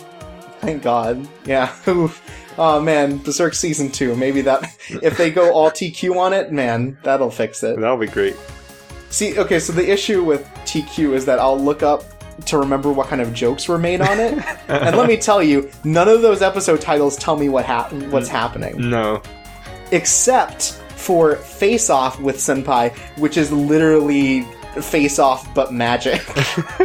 like just magically like everyone switches bodies and it turns out it was like an alien and they fight the alien and they switch around again and then finally they get back in their normal bodies and that's how it ends I mean, that's the Like, opposite of face off. They don't switch bodies, like they just Off. switch faces. They stay in their own bodies. They just pretend to The be someone else. it is the closest to consistent that it gets I mean, no, there's sometimes there'll be one that's called like Jaws with Senpai and they'll be at the beach. Oh yeah titanic with senpai is one where they get like stranded in the ocean Yeah. it turns out that one of them i think they just is, is not a real movie and they just made up, which is the super scary, super strange files scariest movie ever with Senpai. Okay. Unless that is a like like a Japanese indie movie that I just don't know about. That would be weird. That'd be breaking the pattern. Yeah, because all of them are. Then it's like Enemy with the State with Senpai and Once Upon a Time in America. Uh, one charming thing is, um, the so they have two episodes: Once Upon a Time in America with Senpai and Once Upon a Time in China with Senpai, that are just like looking back on how they how the the club started Uh huh. and how it's you know it started just by people who don't have any idea what tennis is, and they're like, oh, let's go find someone else who's probably in the tennis club, and they meet someone with a tennis racket, and it turns out they're using it for like a cooking implement. So it's like, oh, this is what tennis is like. And it's like, nope. And then they finally, you know, make their club or Oh, I love a relatable character. The enemy uh, there's an episode where they do like a sports festival, and one of the the the pink haired girl is like, I did two crunches to get ready, and her uh, she basically gets like Gears of War legs. And then another and then another one's like, oh, I did a pull up and has just huge beefy arms. It's like, oh, these will be perfect for when I'm, thr you know, drinking water at the water station. and then they immediately deflate. And they're they're just charming moments like that. Uh, what was it? Um, I think my favorite one is the one where they, where they just go, they're just playing an MMO together. Uh huh. like they're just playing an MMO. They're at the computer, and it's just like it. It's just like sort of a parody of RPG things, where like the rich lady immediately like just buys her way to having the best equipment that she can equip and stuff. Oh, damn, that's topical. Yeah, it's topical. It's it's a real FTP sort of issue. hmm But that one's fun just for like you know, or you know, Did you just say FTP? that's free to play, right? No, it's F2P. Oh, F2P. Uh, Sorry, yeah, there you go. sorry, I'm such a fake gamer. Yeah, you were. Oh, that one's fun. That's called Oblivion with Senpai, which is extra poignant. You know. Oh yeah, that's Like smart. the Elder that's Scroll. uh, that's what they call multifaceted. Yeah. There's a part where they're like, "Oh, we're really hungry and we don't have any money. What are we going to do?" And someone just one of them just starts eating grass and gets poisoned and dies immediately. Ah, jeez. there's some there's some charming moments there. TQ is still TQ. Yeah, I love it. I've been watching some of the old seasons. It's having a great time. Yeah. And so here's one thing about TQ that we missed. So this first this this season has like that weird like Russian polka sort of opening that isn't Yeah. very good, but Mhm. also it has a really good opening with the alien lady. Which is just like this silly pop song, and it's it's fun and charming. It's better than the other opening, and it's just weird. It's like half and half split. yeah, with no real consistency to it, but it's fine. Uh, it's a good season. Thanks, TQ. I love it. Yeah, what a what a time Remember the early episodes of the show when we were like mega down on TQ? on the concept of TQ. Yeah. yeah. Then we watched it. Oh, what different times, man. Different lifetimes. Yeah, this doesn't happen in this season, but I always like the ones where they're like just pimping their own Blu-rays in the middle of an Yeah. episode. That's great. Yeah, it's good times. Oh no, there is one really good part of the flashback where it's like uh the the pink haired girl's like, "Oh, I got to make a really good first impression." And so it just it just hard cuts to her sitting in a like in a gorilla suit at school, and it's just like, "I did it." And then she immediately takes it off and nothing is ever brought up about it again. Uh, TQ is great. just like it's dedication to like garbage gags that last just long enough for you to laugh without thinking about it is perfect. Oh, Yeah. what a good show. Ugh. Maybe that maybe maybe that's what, what, why how the Berserk came uh, show came to be because it's, it's because of the dedication to garbage. Yeah, they just can't put in as many gags to Berserk. oh man, if only they got the right Kansan director to do Berserk instead. If only, if only Guts had a gorilla suit on for one frame and then disappeared. I mean, he's basically a gorilla already. Yeah. I think that one. I don't know if you've seen this, but the the part in uh, Berserk where they're walking through the cave and then a character says uh, gets super scared and says what's that and then they like it hard cuts to just a picture of a weird nose troll. That's totally a TQ gag. Oh my god, it is! Oh, that's so good! Yeah, That's great. I mean only to the degree you can hard cut in a manga, but you know what I mean. Right. that's great. Yeah. Aw. God bless. Next up, we got sports. Like real sports this time, not like Mhm. TQ. And that's Haikyuu, third season. Well, more like season two and a half. Karasuno versus Shiratorizawa. I guess you're right. Yes. This one also has Gakuen in the name. Yeah, and it also has Q in it, like 2Q. Yeah.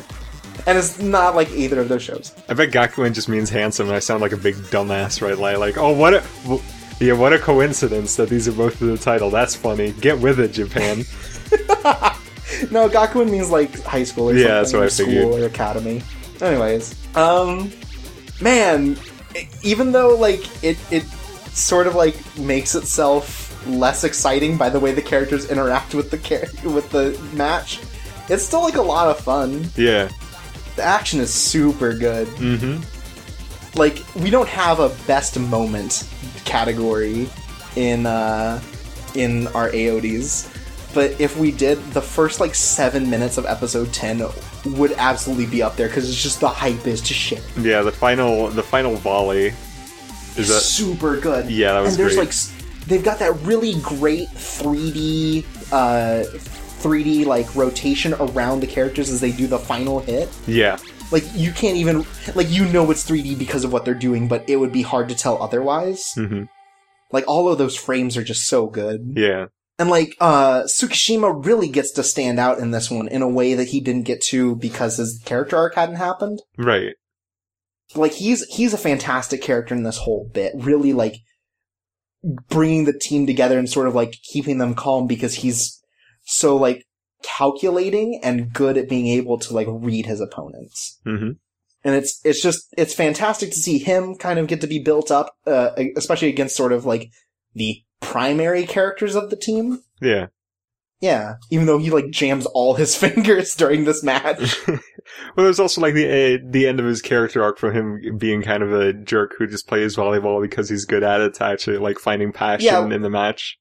and the whole thing is like I don't, you know, he's the whole time he's like, eh, I could do this, but I just don't want to achieve that. Yeah.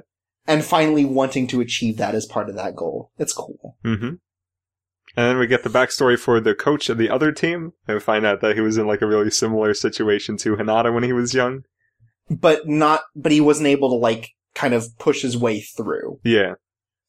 And I think, you know, th- just like the backstories they give to these characters are, you know, charming in ways. Like even giving that, that red haired kid, like a, uh, one that's sort of like, uh, just sort of like, he's always been sort of a dick. yeah. like he's, like he's always been pretty good at this whole guessing thing and people talk about how he's like gross because of his eyes or whatever. And he just like owns that persona.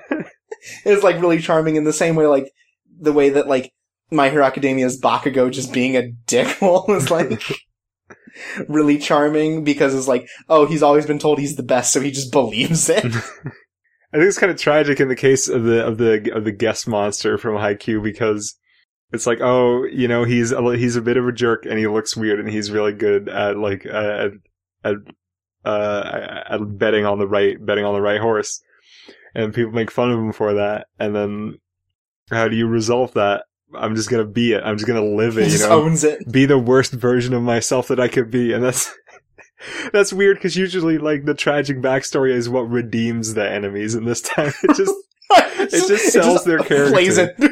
it's so good. yeah But yeah, Tsukishima has just some really good moments of like pushing other people on the team like to the limits by being annoying. But it all, but it's not like, oh, he's just doing this to be a dick. He's like so calculating, like knowing that this is gonna open something up later. hmm Like everything, like sure, it's like perfect. Oh, everything goes exactly as planned, but you also get to feel like, oh yeah, this is earned. Totally. Like, like some of the absolute just wacky shit is, uh, it's, it's really good. I just think it's really good. It's pretty. Yeah, I've been I, I've been enjoying it. Still not as much as season two though. Yeah, I think it just, it doesn't hit the same highs as I think like the Aoba Josai match. hmm but you but the the f- it definitely makes you feel sort of that five round fatigue along with the other characters Yeah, totally. and i think that's a really important thing is like this may not be this is technically higher stakes but none of the characters treat it like that until they start realizing that they're like switching out all the time because they can't handle this Yeah. format There's a part where Nishinoya yells at everybody, or I think it was him, yells at everybody to keep playing even if their thighs split apart. yes that's yeah he's yeah he's like even if my thighs split apart i will be the libero for this team hmm And then eventually that like actually comes to pass. Like some characters are beyond fatigued and their muscles are starting to give out. But Yeah. they power through it and they. Well, I'm not going to spoil how it ends, but it does. And I mean, we good. I think we, I mean, I think we can because it's obvious Is in it? a lot of ways. I think at the, mm, I think at the point at which the story is, it seems pretty obvious. All right. Well, they win. Yeah. They win and they move on in the, in the tournament. Yeah. And we learn that the next match is going to be, uh, Fukurodani versus, uh, Nekoma. I'll tell you what. What? I've, I've only read the manga up to halfway into this match because that's when they announced that they were going to do official English release uh, releases for it. So I stopped reading the uh, the scans, Right. and I'm really curious where the story is going to go from here on out because a lot of people's characters arcs are already over, Mhm. and like on some level, there, I feel like potential for story turns is already starting to run dry. Like they've already played against a lot of the teams. A lot of the characters are already sort of in their end zone and are just kind of spinning their wheels. I wonder how they're going to keep the series as good as it's been to this point, or if they even are going to do that, or if the manga is just slowly running out, running out of steam. I don't know. I, I, I think if everyone's getting these resolutions, the only thing sort of left to be done is for them to win and the story to finish. Yeah, You know, I mean, like, the only way they could really finish this is, I don't even know if they could finish it with losing, you know? that would be harsh. Like, like that would, like, it would be poetic in a way, but I think it would also be really, like, controversial in a way. yeah, In the same way that, like, you know, certain characters not getting together gets controversial in anime kind of thing.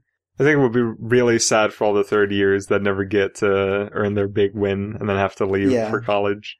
And I mean, some of the other teams we have to deal with that. Like, uh, you know, in Aoba Josai, Oikawa is never going to be able to. Yeah, And I think, I really think that the only way they could end this is basically with uh, Karasuno taking uh, the championship. maybe.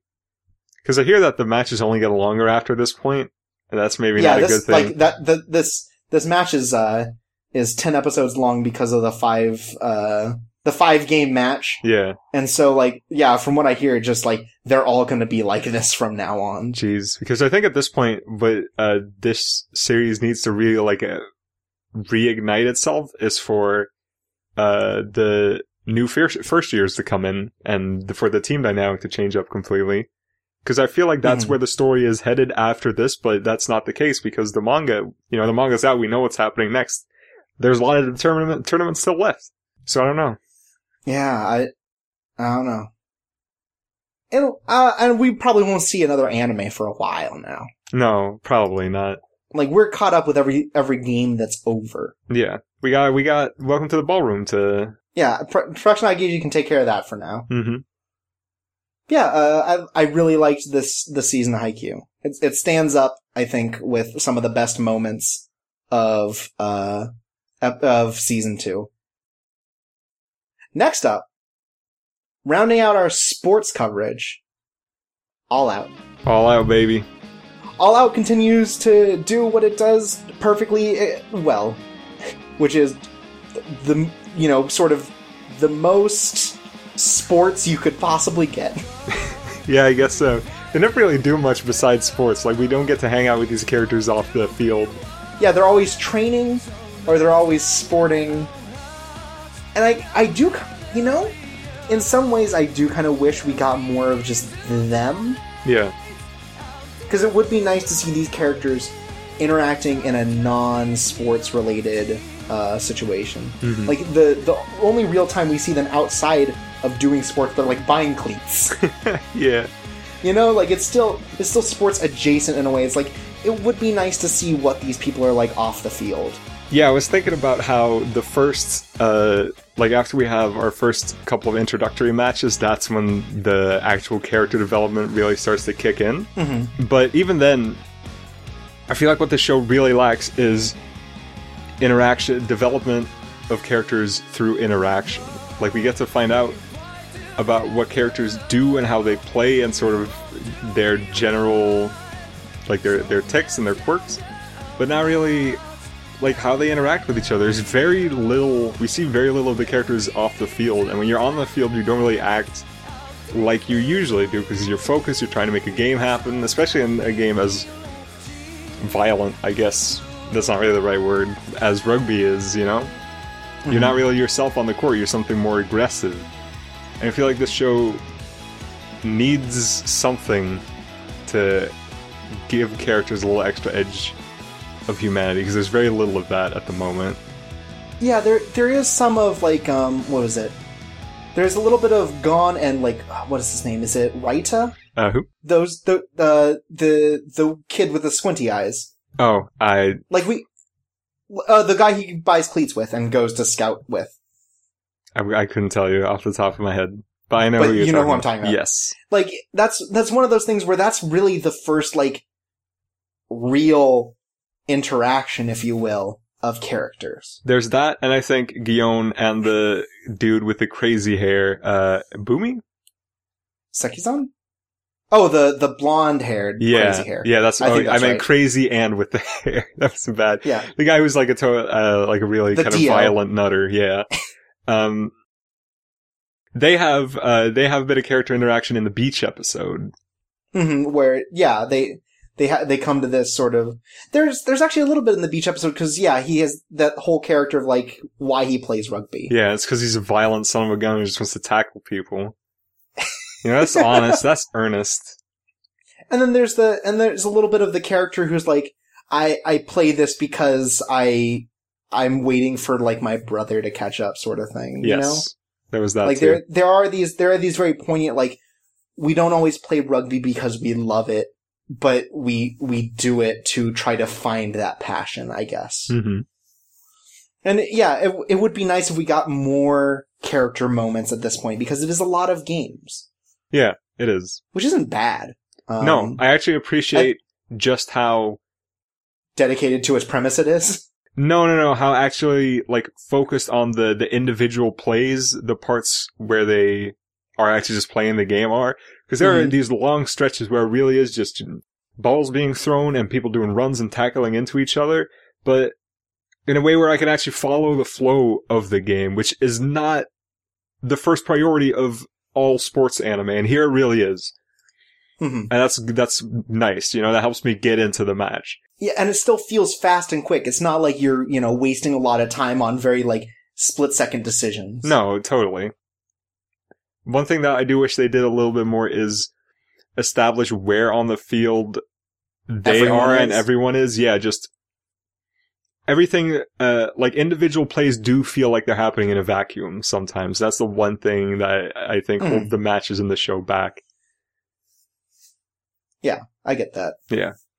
Like occasionally it would just be nice even to have like an overlay of just like, you know, sort of just colors of where everyone on the team is. Yeah. Where everyone on a team is. hmm But yeah, um, I think it's it's fascinating how much they're putting emphasis onto it.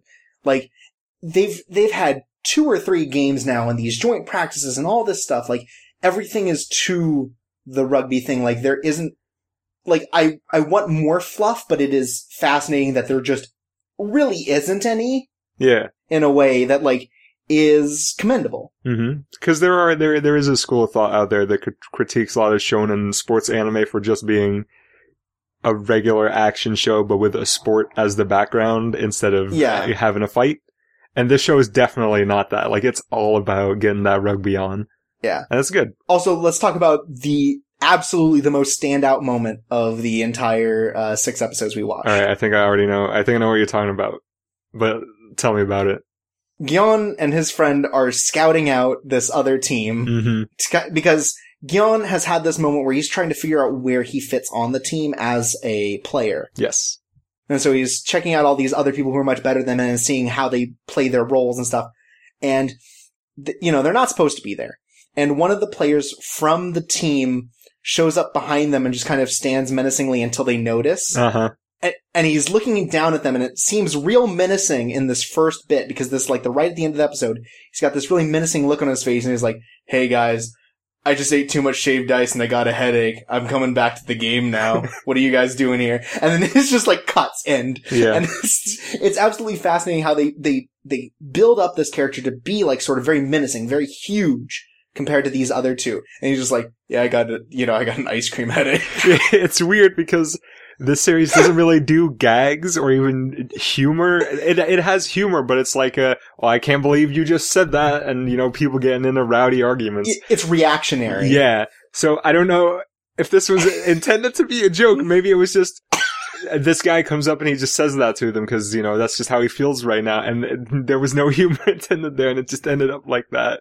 I don't know, but I loved it. It was a really Um, great 'cause then- moment. Because then it, it repeats it in the in the next episode and sort of like reframes it a little bit, yeah. where he's so, where he's sort of like it turns out that he's very like just kind of a he's a chill like sort of like meek kind of dude when it comes to this like I'm, he goes up to his coach like I'm really sorry I ate too much ice cream Yeah. and then it's like well get back in, well get in the stupid game it's like all right you know and there's that you know there are nice moments with Gion in particular where like him trying to find his place in the team meets him you know like some of the best people in you know in the high you know in the country for high school Yeah. and like kind of playing sort of like playing with them to figure out sort of what his priorities are and like where he should fit on the field Mm-hmm. and it's cool It is cool. Also, we gotta talk about the, the biggest revelation in the show so far. uh-huh That's that the coach is buff. Yeah. Okay. Yes. Because there's a point where he's got his like sleeve. He's got a sleeveless shirt or whatever. Yeah. And he is just ripped. Yeah, he has cut, he has diamond cut. It's ridiculous. Cause up until now, he's always just had a jacket on or whatever, and he looks like a skinny, rundown dude. yeah. And he's got like this really gout, like sort of like tough chin to him. Mhm. It, he doesn't look beefy from his face. He looks like he's you know like malnourished. Yeah, he does. But he is just he is just ripped to shit underneath his like jacket and shirt. Yeah.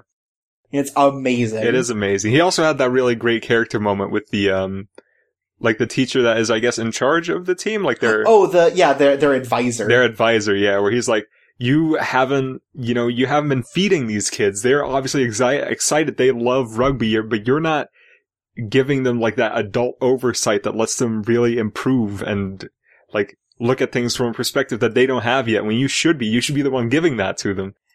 And like one and it comes up with like this teacher like was very passionate about it but all of the but the team before them was sort of like they were just like messing around and they didn't really care and everything like and that just rubbed off on this dude. Like they're he's looking at these kids like oh look at these idiot kids hmm doing stupid idiot things but then he he really understands the passion that these characters are bringing. And I think that makes a lot more sense here than it did in Sound Euphonium, which had a similar story element at one point, hmm where I think it makes more sense for a rugby team to kind of fall apart under some of its members not caring than a band. I mean, in that case, it's like an entire year's worth of band members, which can fuel that. But like with a with a sport, that makes a lot more sense because like you just can't cover up other people's performances Yeah. in the same And way. that's right. And Sound Euphonium, was specifically one year, which is kind of like a weird borderline impossibility. Like that's very hard to buy into. But in this case, it's like you know several years worth of students who just decided, eh, Yeah. Well, we don't get any specifics, so for all we know, it was it just started with maybe like four or five of the players not really caring, and then you can't really put on a good game like that or do good practice like that, so everybody else starts caring a little less, and then the advisor stops caring as well. yeah, I get that. Then when he gets a new team that really does care a lot, he doesn't he doesn't realize that, and that's a shame. Hmm And I like I like that he didn't immediately realize, oh, I made a mistake. Like he sort of fought against it first. Like I didn't do anything wrong. Right, like he's like, "Oh, good job, jerk offs." And Yeah. then you know, as as it gets later in, and especially near the end of the game, where like they're super, they're just like super downtrodden because the other team is so much better, hmm and then someone just fucking dies on you know on the field. Someone literally gets shot by another man's body. Because that's the moment where they have that really cocky dude who's the whole time has been going up to, um, been going up to, uh, Iwashimizu and being like, Hey, remember when you broke that guy's, you know, you broke that guy's arm on your team and then you didn't win? Should have done it earlier so we could have gone on. Fuck you. Goddamn. But there's a moment where Iwashimizu goes up, you know, is like blocking him and just fucking like knees him in the face. Yeah. But it's legal because it's it's it's a, it's not the intended thing that he did. It just happened to go with it, Yeah. and he just gets obliterated. And for the rest of the game, he's just a mess. And at that point, like the team really turns around. You know, it's Mhm. like it, there's there's a really great moment. there are a lot of good moments of people just getting like destroyed Yeah. on field. And like not in a way, and like in a way you still go like, ooh, that's really bad, but also you see like the passion that goes into it and like a lot of it is in that match in particular is like these guys have been like skating the rules the whole time. hmm Like they talk specifically about like the the way that they play is like they they play just within the rules enough to basically like kick other people Yeah. yeah. and like yell insults to fuck them up. Like, yeah, You know what's really good about this show that is very specific to this show is that we have follow a main character who doesn't really like immediately find his place on a team, but Mhm. is also not like a total loser dweeb. Like he's passionate and he's doing his best and he's getting better, but he's not like a Hinata who is obviously going to be the big fast spiker. You know, he it's not clear what he's supposed to do. He still has to find its place, and that's different. Like Eyeshield 21, that's another manga I really like. But in that series, it's really obvious that the main character is going to be like the big runner who goes for the charges directly for the end zone. yeah. And like it, the, the very clear idea is that Gion's never going to make a point, basically, because he's really bad at catching and throwing. Oh, poor But guy. like he he has his role. He is he is the most passionate tackler in the world. yeah, And you know, that's, I think that's good in a lot of ways. Is like, he's, he's finding his place. He's learning a lot about the game because he doesn't know about it. And like, that's not a, you know, a, an unseen sports thing. That's super common, but he's also not going to be the ace. no, Sekizan's still going to be the ace. yeah. It's still a good show, I think. I don't Yeah. remember the last time a show I enjoyed a show that I thought was this okay this much. Yeah. It is like extremely fine. yeah. It's okay. It's good. It does not do anything special, but it is engaging. Yeah. And when we were talking about the last time, there were really no flaws that I could point out yet. And now there are a couple. Like the cracks are starting to show a little bit. And I wonder if that's going to wear my enjoyment of the show down any further. If it's just going to be like, yeah, alright, I'll watch this. I'm still having a good time. Yeah, or even if they like, you know, if they do the things we want, where they like spend a little more time just like going over these characters. That'd be great. yeah. For sure. Speaking of four, JoJo's part four. It's over. I'm glad it's over. I sort of am too. like, ah, man, I don't dislike it, but it just felt long. It Yeah. feels really long. And I think that is just because the the middle third is like kind of meandering. Yeah, I think for me, it's the the Kira's dad, the Kira as a dad storyline just kills it for me. Yeah, it's not it like they they could spend less time with that. Yeah, it's not even bad. Like I think the execution of it is fine, but like I don't really want to see that within the context of the show. Yeah, and like it keeps it, it like builds up this mystery and then they take a break for, you know, like four or five episodes, and then it builds up this mystery and they take a break for four Yeah. or five episodes. With some good moments, I like some of those moments, like Rohan, you know, beating up a child and, you know, like them meeting the alien and stuff, but it's just like it feels like it's it's such a start and stop sort of thing. Yeah, it really is.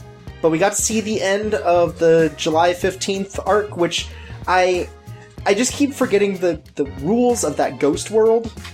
And I think that that's why I had such an issue originally thinking about the the Rohan with the back bomb stand thing. hmm But uh, it does it, it is consistent and it makes sense. Uh, and yes. like yeah.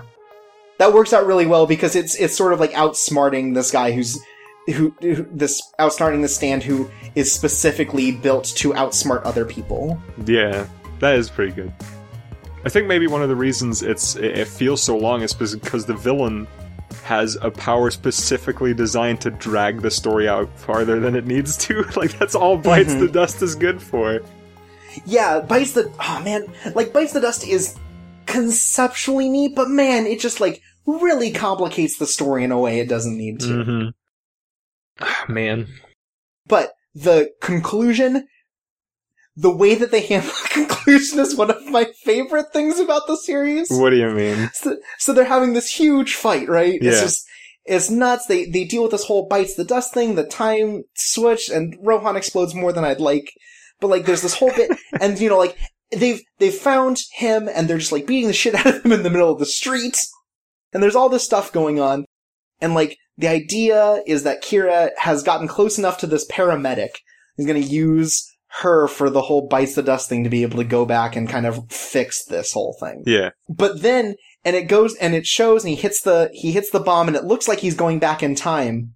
But he's somehow ended up in the ghost alley. hmm And so he learns uh, through this whole thing that he died because as he was about to hit the bomb, uh, an ambulance just backed up on him and killed him. Oh man, ripped to the fallen.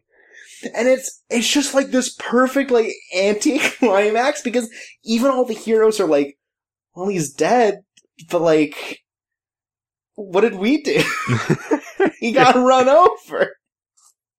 And I think that's that's that's sort of fantastic. It is. Yeah, I love it.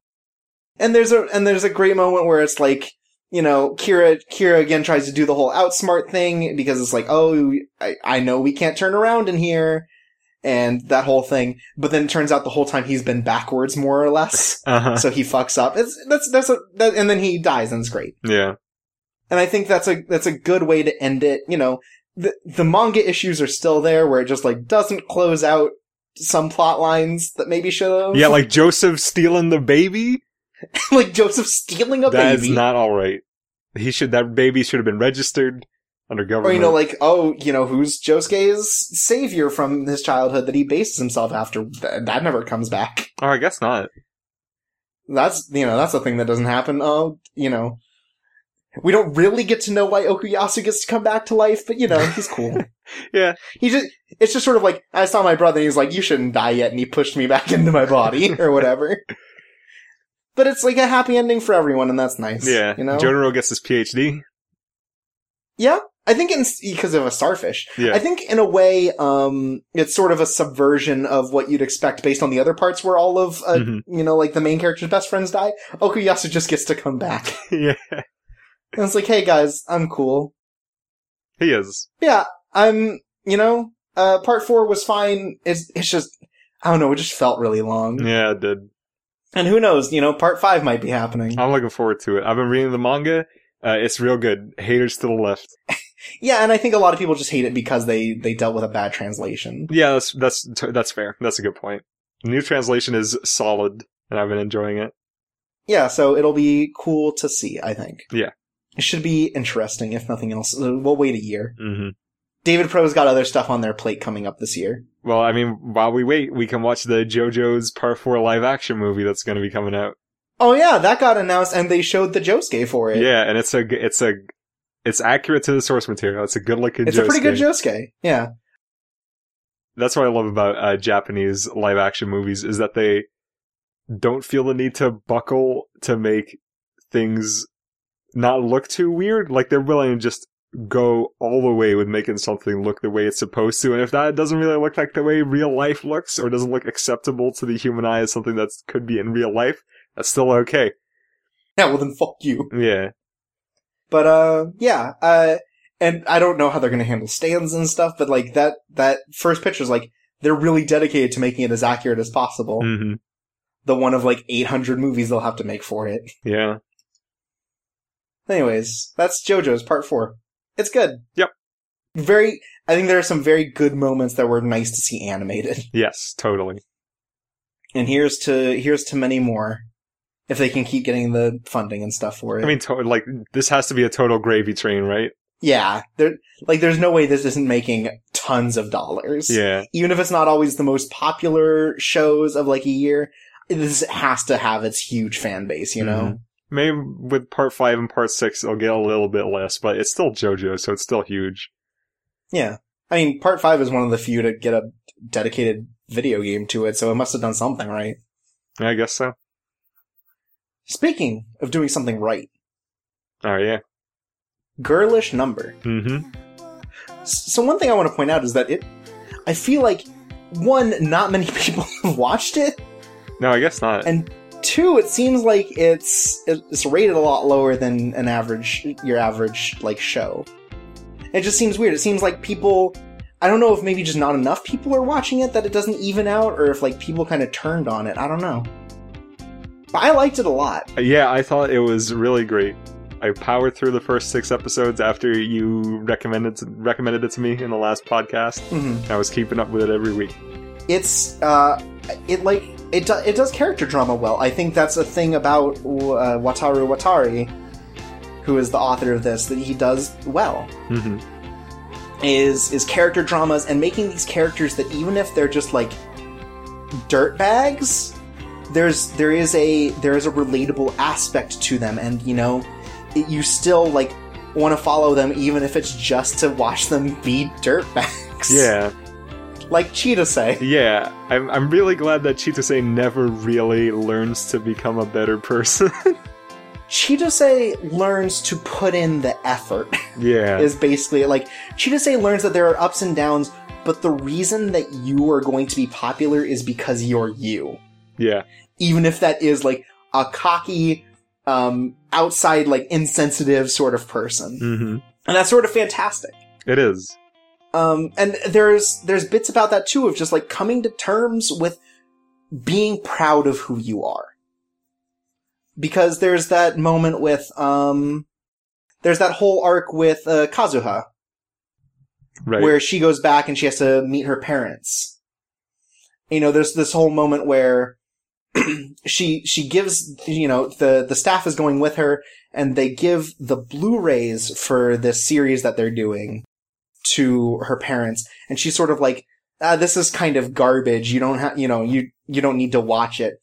And her father says something really important which is like if you're not proud of the thing you're working on you know sort of why should anyone sort of care? Yeah. Which has this really poignant thing of like you still need to put in your best effort even if you don't really appreciate what you're doing hmm because your work is going to be indicative of the quality sort of thing Yes. and i think that was that was really good Yeah, totally. I think my favorite character arc was probably, or my favorite arc total. I mean, is when the when the new girl comes in. oh yeah um nanami Yeah, who is basically like Chitose and the fact that she is the really excited newbie, but without any of Chitose's bad personality traits on the surface.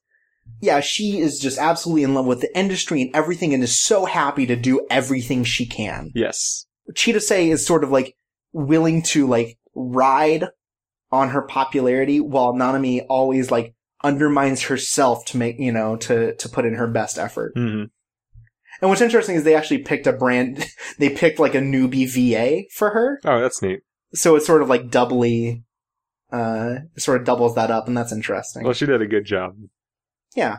And, uh, there's a, there's like a really understated sort of character arc with Momoka Uh-huh. where she kind of like finally walks out from the the shadows of her parents, her mother in particular, as like you know a voice acting legend and having to take all these roles and like coming to be independent and deciding her own you know her own future. Yeah.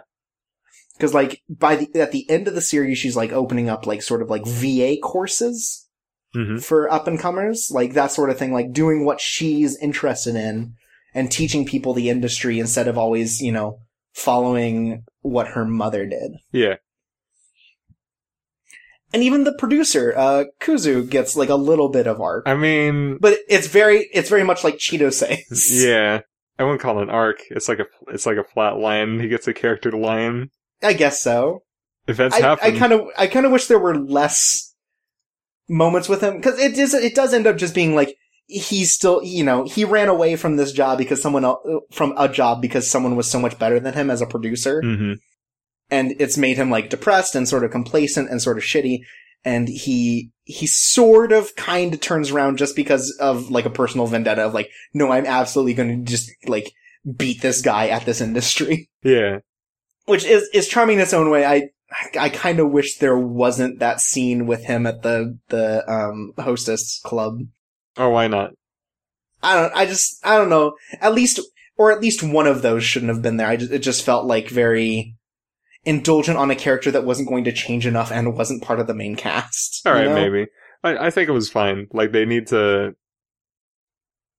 They need to do something with him. Yeah, no, they need to give him time to really talk about things and how he like what his perspective on things is. Uh, because he's so fake the rest of the series. yes, basically, and he's still fake even when he's talking to the hostess, but at least he's really. I don't know. He's expressing his real opinions, I guess, and his real opinions are still yeah, like these even if he's even if he's like putting on this false bravado. yeah, even it. if his real opinions are still like these vacant, plastic, happy, weird opinions. You know, that's I guess that's the real that was the real Kuzu all along. yeah, If there's one thing Shirobako and the series has taught me, it's that the is that the producers are bad people, Oh, especially if they aren't uh, in uh, internal from the animation studio and they come from some higher production company. That's the ones Mhm. you gotta watch out for. but uh, yeah, I just really like these characters and their interactions and who they are. Yes. Like, um, you you do get a sense that you know it it has reached the end of an arc hmm by the end of twelve episodes, but there, there's so much more that they can tell with it. Yeah.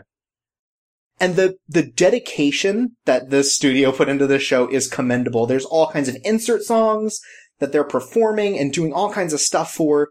You know, the animation never really falters. No, I don't think so either. There's just there's there's so much effort putting into this to make it like real because they're doing all these like promo events and stuff and trying to you know really make it a a look into the bigger part of voice acting and being a voice actor as you know as an industry Yeah.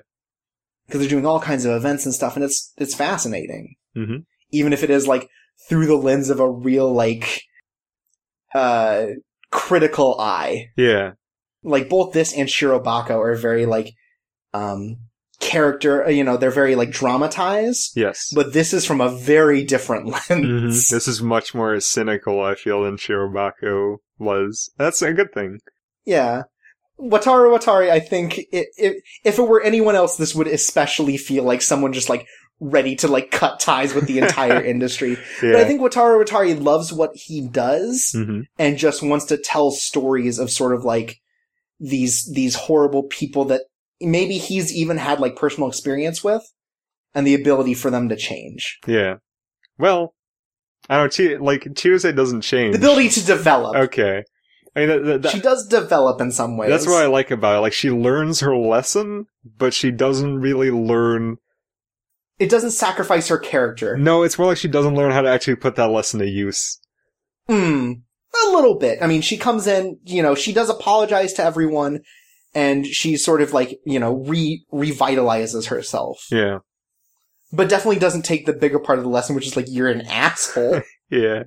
There's a great moment where the, the day after she's just like too defeated to really do anything in the studio, hmm the other five members of the cast are like hanging out in a park talking about her, and they just have, they're just like shit talking her left and right, and then Yaya comes in and is like, I like her for all those things though. like, she's unapologetic and, you know, she's, she's exactly who she is. She doesn't feel like she needs to put on this character. And, you know, everyone else is like, yeah, you're right. yeah. I, you know, it's like we wouldn't we wouldn't be nearly as having as much fun if Chitose weren't just such this like you know dominating force in the studio. And that's the thing is like she's a dominating friend where you know her her attitude will affect the others. hmm I like that in the show we get to see a production just fall apart and fail spectacularly. Because that's very different from Shirobako. Like we hear, we hear about like Jiggly Jiggly Jiggly, Jiggly Heaven, Heaven, yeah. yeah, being really terrible, and the first that uh, like the Moe show, Moe action show they do at the start is kind of a mess, but they make it work in the end. You know, Mhm. this show, like they really they put out a bad product in the end, and Yeah. life goes on. It's not. Go ahead. that's it. You know, it just happens and they have to move on and they get a second season because sometimes things are just planned like that, like how we're getting the second Berserk season. And it's just it's just really uh funny in a way that at the very end Chitose is also like telling you know basically echoing everyone's opinions like this fucking sucks i don't get this story at all but we are going to make it the best goddamn mess Yeah. We can I'm glad that the, that the author of the light novel gets his, uh, gets his spark back and wants to write more. I really feel for that guy. yeah and yeah and i think you know even making him like a a character in a way is like yeah i don't know it was good Yeah, it was i liked good. it a lot Mm-hmm. it, it maybe spun its wheels a bit too much for my tastes Uh, like just in, in the end with like Chitose continues to get lower and lower, and I was expecting a faster turnaround in some direction or another. Yeah, I can see that. There were definitely parts where I was thinking, all right, what are we, what are we moving towards at this point? What are we, what's going on right now? Yeah. But it worked out in the end, and we won. I'm just sad that this, like, went under, like, everyone's radar. I don't know. I'm looking at it on uh, MyAnimeList right now, and it's got 40,000? 40,000. 40,000 people watching it? No, that's not great, but that's like okay. Yeah, I guess so. Yeah. I don't know. It also just feels like no one was talking about it. Yeah. I guess that is because if you're not familiar with who the author is, like I was to start, like you might just think, oh, this is sort of like a, you know, this is whatever. Yeah, but people love that kind of whatever stuff. So I don't. Why is it always when the whatever stuff is actually good? That's when people don't watch it. You know? yeah, right. uh, Ugh. It was good though. yeah, I'm- it was good. I I would, I would be really happy if another season of this came out it. hmm four years later and with a completely different studio and art style. Oh man, oh, last on the list. last on the list, uh, Sangatsu no Lion. March comes in like a lion. March does come in like a lion, as we'll find out in three months. Yeah.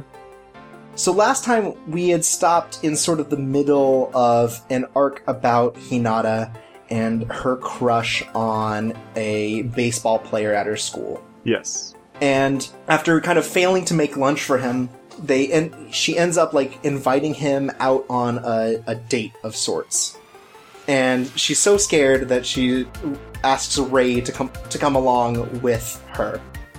And then again gets too scared once it actually comes down to it and runs away into the bathroom of their uh, the the McDonald's they're at hmm and it, it becomes this this moment of talking to uh, of this guy talking to uh, Ray about how Ray is uh, basically a professional but still in school. Like he and he's basically had to give up school more or less Yeah. in order to continue his life. Like he con- he continually misses classes. He's basically barely scraping by in school Yes.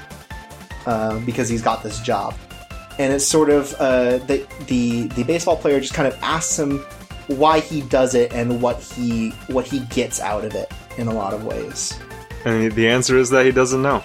Yeah, it's it's this great sort of moment where he's he's sort of disgustingly honest to someone Mhm. where it's like I I really don't know what I'm doing. Um like I may look collected from far away, but I I have no idea what I'm doing. I don't really have, you know, the same sort of passion that's sort of a thing I do to stay alive. Yeah. And there's like this mutual understanding between them about it. That's really like nice and poignant hmm which then leads to uh, the the baseball player following uh, both of them back to Hinata's house, so they can talk about like a a shogi tournament that they saw um they saw Ray in. This is an awfully detailed recap. Oh man, I don't know how to make it smaller though. I don't know. Well, I know. It's pretty piecemeal. I think we could talk about, give a rough idea of what happened in all the episodes. Because I think a lot more, it feels like a lot more happened in the second half of the season than in the first half. The first half was all s- set up, and now all the pieces are starting to fall into place. It's a lot more about like really expanding the characters now. Yeah. Oh well, because with the with the tournament that they watch on videotape, we get this idea that like Bodoro has this, you know, he's he's sort of like insufferable. He's insufferably inspirational. Right, but like the whole thing is how much he like cares about Ray and really wants to see him as this rival and you know this equal. yeah. And so you know, like he's he's doing this whole thing where he has a freak out and like an asthma attack basically on on TV Uh-huh. because he's getting so passionate about talking about how Ray needs to like better look after himself and get it stuff. together, yeah. Yeah. And so there's that moment, and then Bodoro goes to, you know, goes to the girl's house and tries to teach them shogi with Ray. Yeah. With And it turns out he's written this children's book. and he's drawn it too. He's a real talented kid. Yeah, he's, he's like, I wanted to teach everyone shogi, and I don't think this is accessible enough for the average layman, so I made them all cute cat characters. Yeah. And I learned a lot more about shogi thanks to it. I skipped the cat parts. I'm not gonna lie. That's fair. Um, they're not really necessary. No. And I think in some ways, like it was fun that they did it for the the the episodes where it related, Uh huh. but one of them snuck their way in to like a really poignant character episode, and that's where it got a little weird. Yeah, that's true. And so, like, you know, one way or another, that that happened. Yeah, f- following up on like us finding out that Ray doesn't really know why he does shogi, that is just sort of all he has. We get more of his backstory, and we find out that his parents died when he was pretty young. Like I want to Oh say, no, we learned it. We already did this one. what? We already did this bit. No, This definitely already happened. are you sure? that was episode five. Okay, that's weird.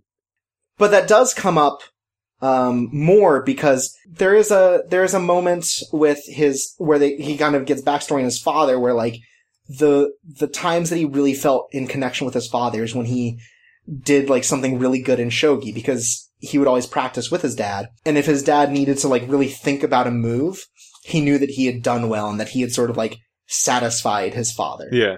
Like not that his father looks at it that way but that's how he looks at it hmm and then he gets uh, a surprise visit from his um, adopted sister, uh, Kyoko. And she's more or less there just to kind of ruin his life. Yeah, she is the worst person of all time. It's, it's, and I, you know, it, it plays into what we talked about last time where it's like, you know, it, she, she was like this when they were living together. And now that she's found out where he lives, hmm she's sort of like continuing that in a way. Like there's a bit about how like her her new boyfriend or whatever is like a like a a thug of some kind. Like maybe part of like a small gang or something. Maybe. But like definitely like punched out um Ray at one point. Yeah. And so she's just kind of like this overbearing person in Ray's life that just kind of reminds him of all the bad things about him growing up. And so she like forces she more or less forces herself to, you know, forces him to let her stay the night hmm because he's, he is such a passive person that he can't possibly say no. Right. And there is, there is a sense of like, maybe he thinks he, you know, he can fix something. Yeah. But he can't. Um, and Kyoko basically ends this whole visit by saying like, oh, so you have a match against this old guy, uh, Shoichi tomorrow, right? Oh, they say if he loses this one, he's gonna give up shogi forever. And it would really suck to end a person's career, wouldn't it? Like just absolutely trying to like psych him out and basically like ruin him Yes. in her own sort of like terrible way. And she does this more than once. Like she does this back to back. Because it comes up again, because then he has the match with the old man. And the old man, he, he does feel the sort of like sympathy for him until the old man basically is like a big baby. like in the match, he's like basically trying to do like, you know, childish sort of like, uh, fake out tactics and Mhm. stuff. And he's like reading everything on his face. And when he's praying before the match, he's like, Oh, I just kind of want to go home. but if I could win too, that's alright. And like, he sort of is dragged along by this old man, like, oh, you beat me, you're gonna pay for my drinks as I have my last day in Shogi. And so there's the, you know, there, there's this really overbearing part with him where he's just like, oh, kids these days, blah, blah, blah. And when he, they finally finish their like bar run and he's really drunk, there's this, there's this talk that they have about how this old man who spent, you know, 50 something years, or, you know, or something like that, a long time in Shogi, he still doesn't really know why he does it either. Yeah. Because he's not great at No, Shogi. he's not. He's just kind of okay. And the whole thing is about like, every time he loses, he's just devastated. And he wonders why he puts up with it. But every time he wins is such an exhilarating thrill that he couldn't possibly imagine doing anything else, like with his free time. Yeah. And so both of them, both Ray, Ray comes to this realization that like, oh, even this person who's been so deep into it doesn't really know why he's doing it. Maybe it's okay that I don't either. I don't need to have an answer. Yeah. Which is really good. And then the old man sort of like rekindles a resolve to, to play shogi. And there's this point where Kyoko calls up Ray and is like, so I heard you won. Pretty sad about that old man, huh? Mhm. And Ray just like shuts her down completely. Like, no, he's gonna keep playing shogi. And I've sort of found, you know, I've sort of found a place in life. And she's just like so shocked by the fact that her tactic didn't work. And it's, it's a really nice moment because it's like, yes, the, the villain doesn't win, Uh-huh. but also this, this really, uh, affirmative bit where it's like, where it, it's like it's okay not to know where you're headed. You know that that's sort of like confirmation that it, sometimes it's okay to not have everything planned out, Right. Yeah.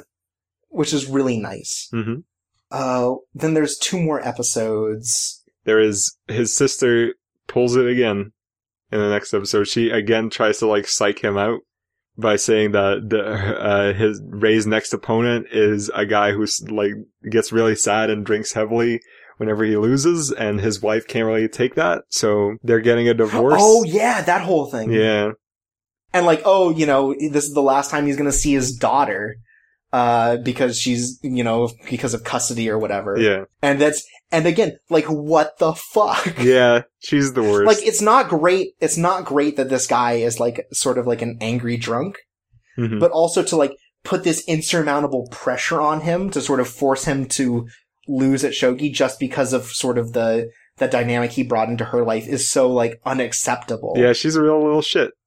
And when they were kids, she abused him too, right? Yeah, I think there's a there's a heavy implication of that. Yeah, And so there's this there's this moment where Ray tries to sort of make up for it by like after he beats this person, this person leaves without the gift he has for his daughter. Yeah. You know, as like a final goodbye. And he tries to give it back to him, and he's just so adamant that it's not his and kind of like, fuck you, Ray, sort of thing. You ruined my day hmm kind of going on. And it's this really, really good, um, moment with Ray where he finally sort of lets out all the emotions that he, he's bottled up. Like, he, he has these moments with the family where he's like really cheery and starts to feel that familial warmth. hmm But this one is one where he gets to really indulge in sort of his anger. right. And it's a it's a really good scene where he's just like in the middle of a park yelling about how it's not it's not Ray's fault at any point that this happened. Yes.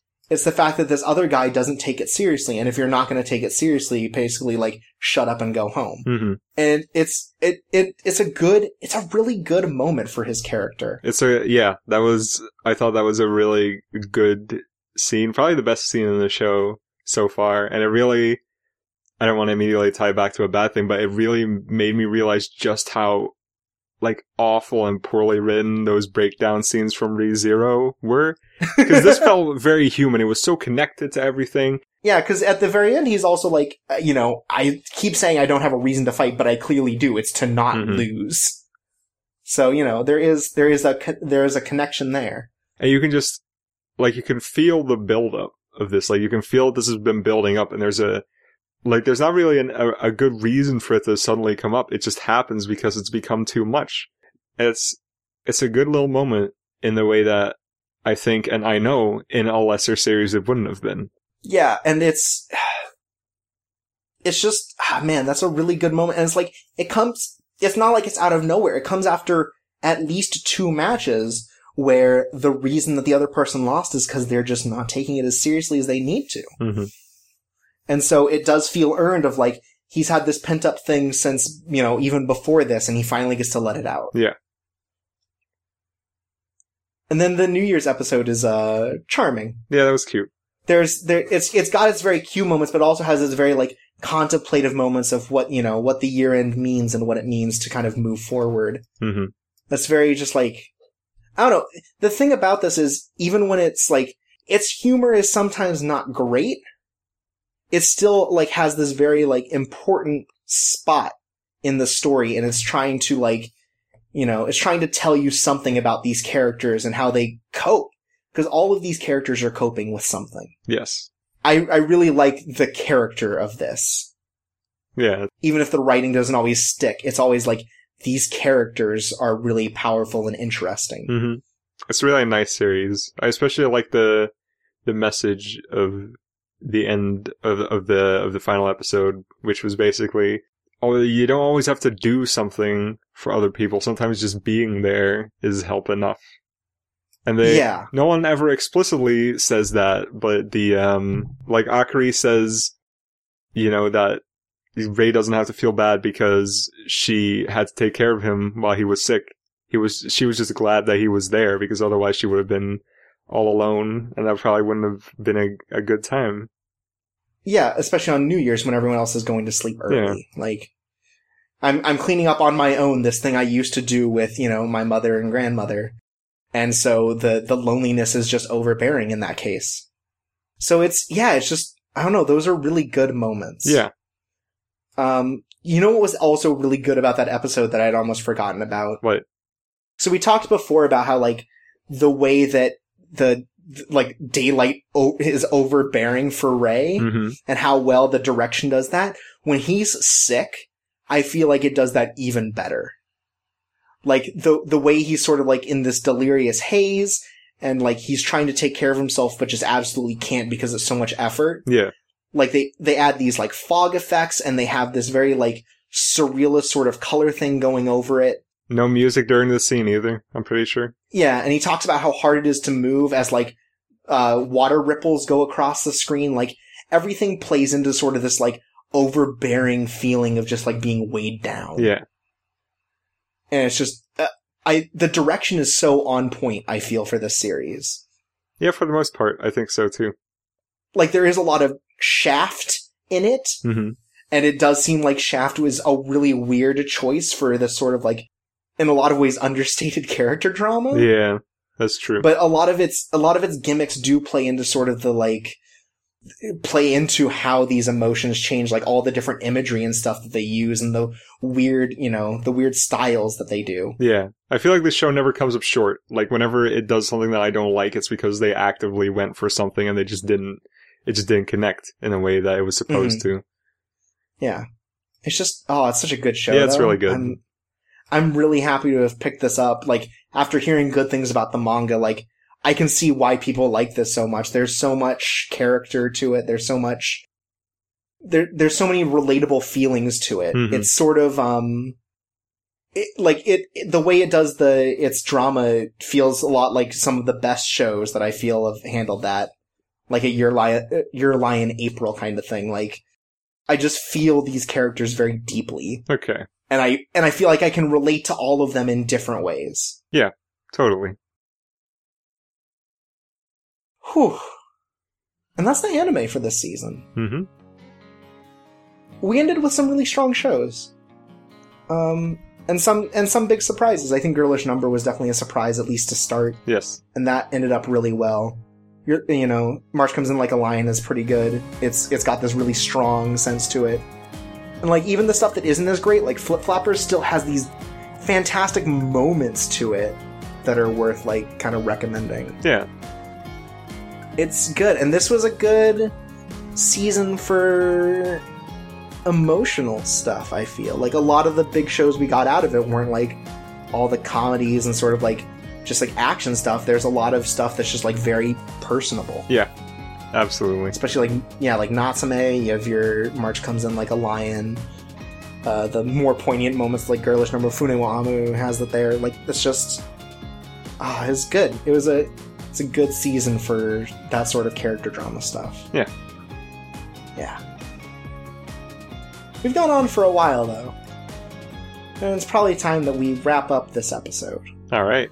In a couple weeks' time or so, we will be releasing our AOD cast. So if you want to send in your own top five or your opinions on the year or any of the shows that you want read on the air, uh, send an email to chorpsawaysa at gmail.com. That's C H O R P S A W A Y S A at gmail.com. And you can also find us on all your favorite podcast listening uh, services like iTunes and uh, Google Play Music and Stitcher under the name Coco Disaster. Uh, you can find our site at cocodisaster.com, which uh, occasionally has a little extra information. Like if you just want to know what shows we're looking into for the for the preview episodes, I have those listed and I have all the different other anime we've listed on there as well as a quick reference. And from there, you can access all the other information. You can get our mailing address if you, you know, if I don't speak clearly enough for that. It's got all the links to our different places, like our SoundCloud as well. And yeah, you can check us out there. But now, It's time for us to check out. yeah. So, I've been Shorps Away, And I've been Jordan. and this has been Coco Disaster. See you in a couple weeks for our AOD show. Sweet dreams.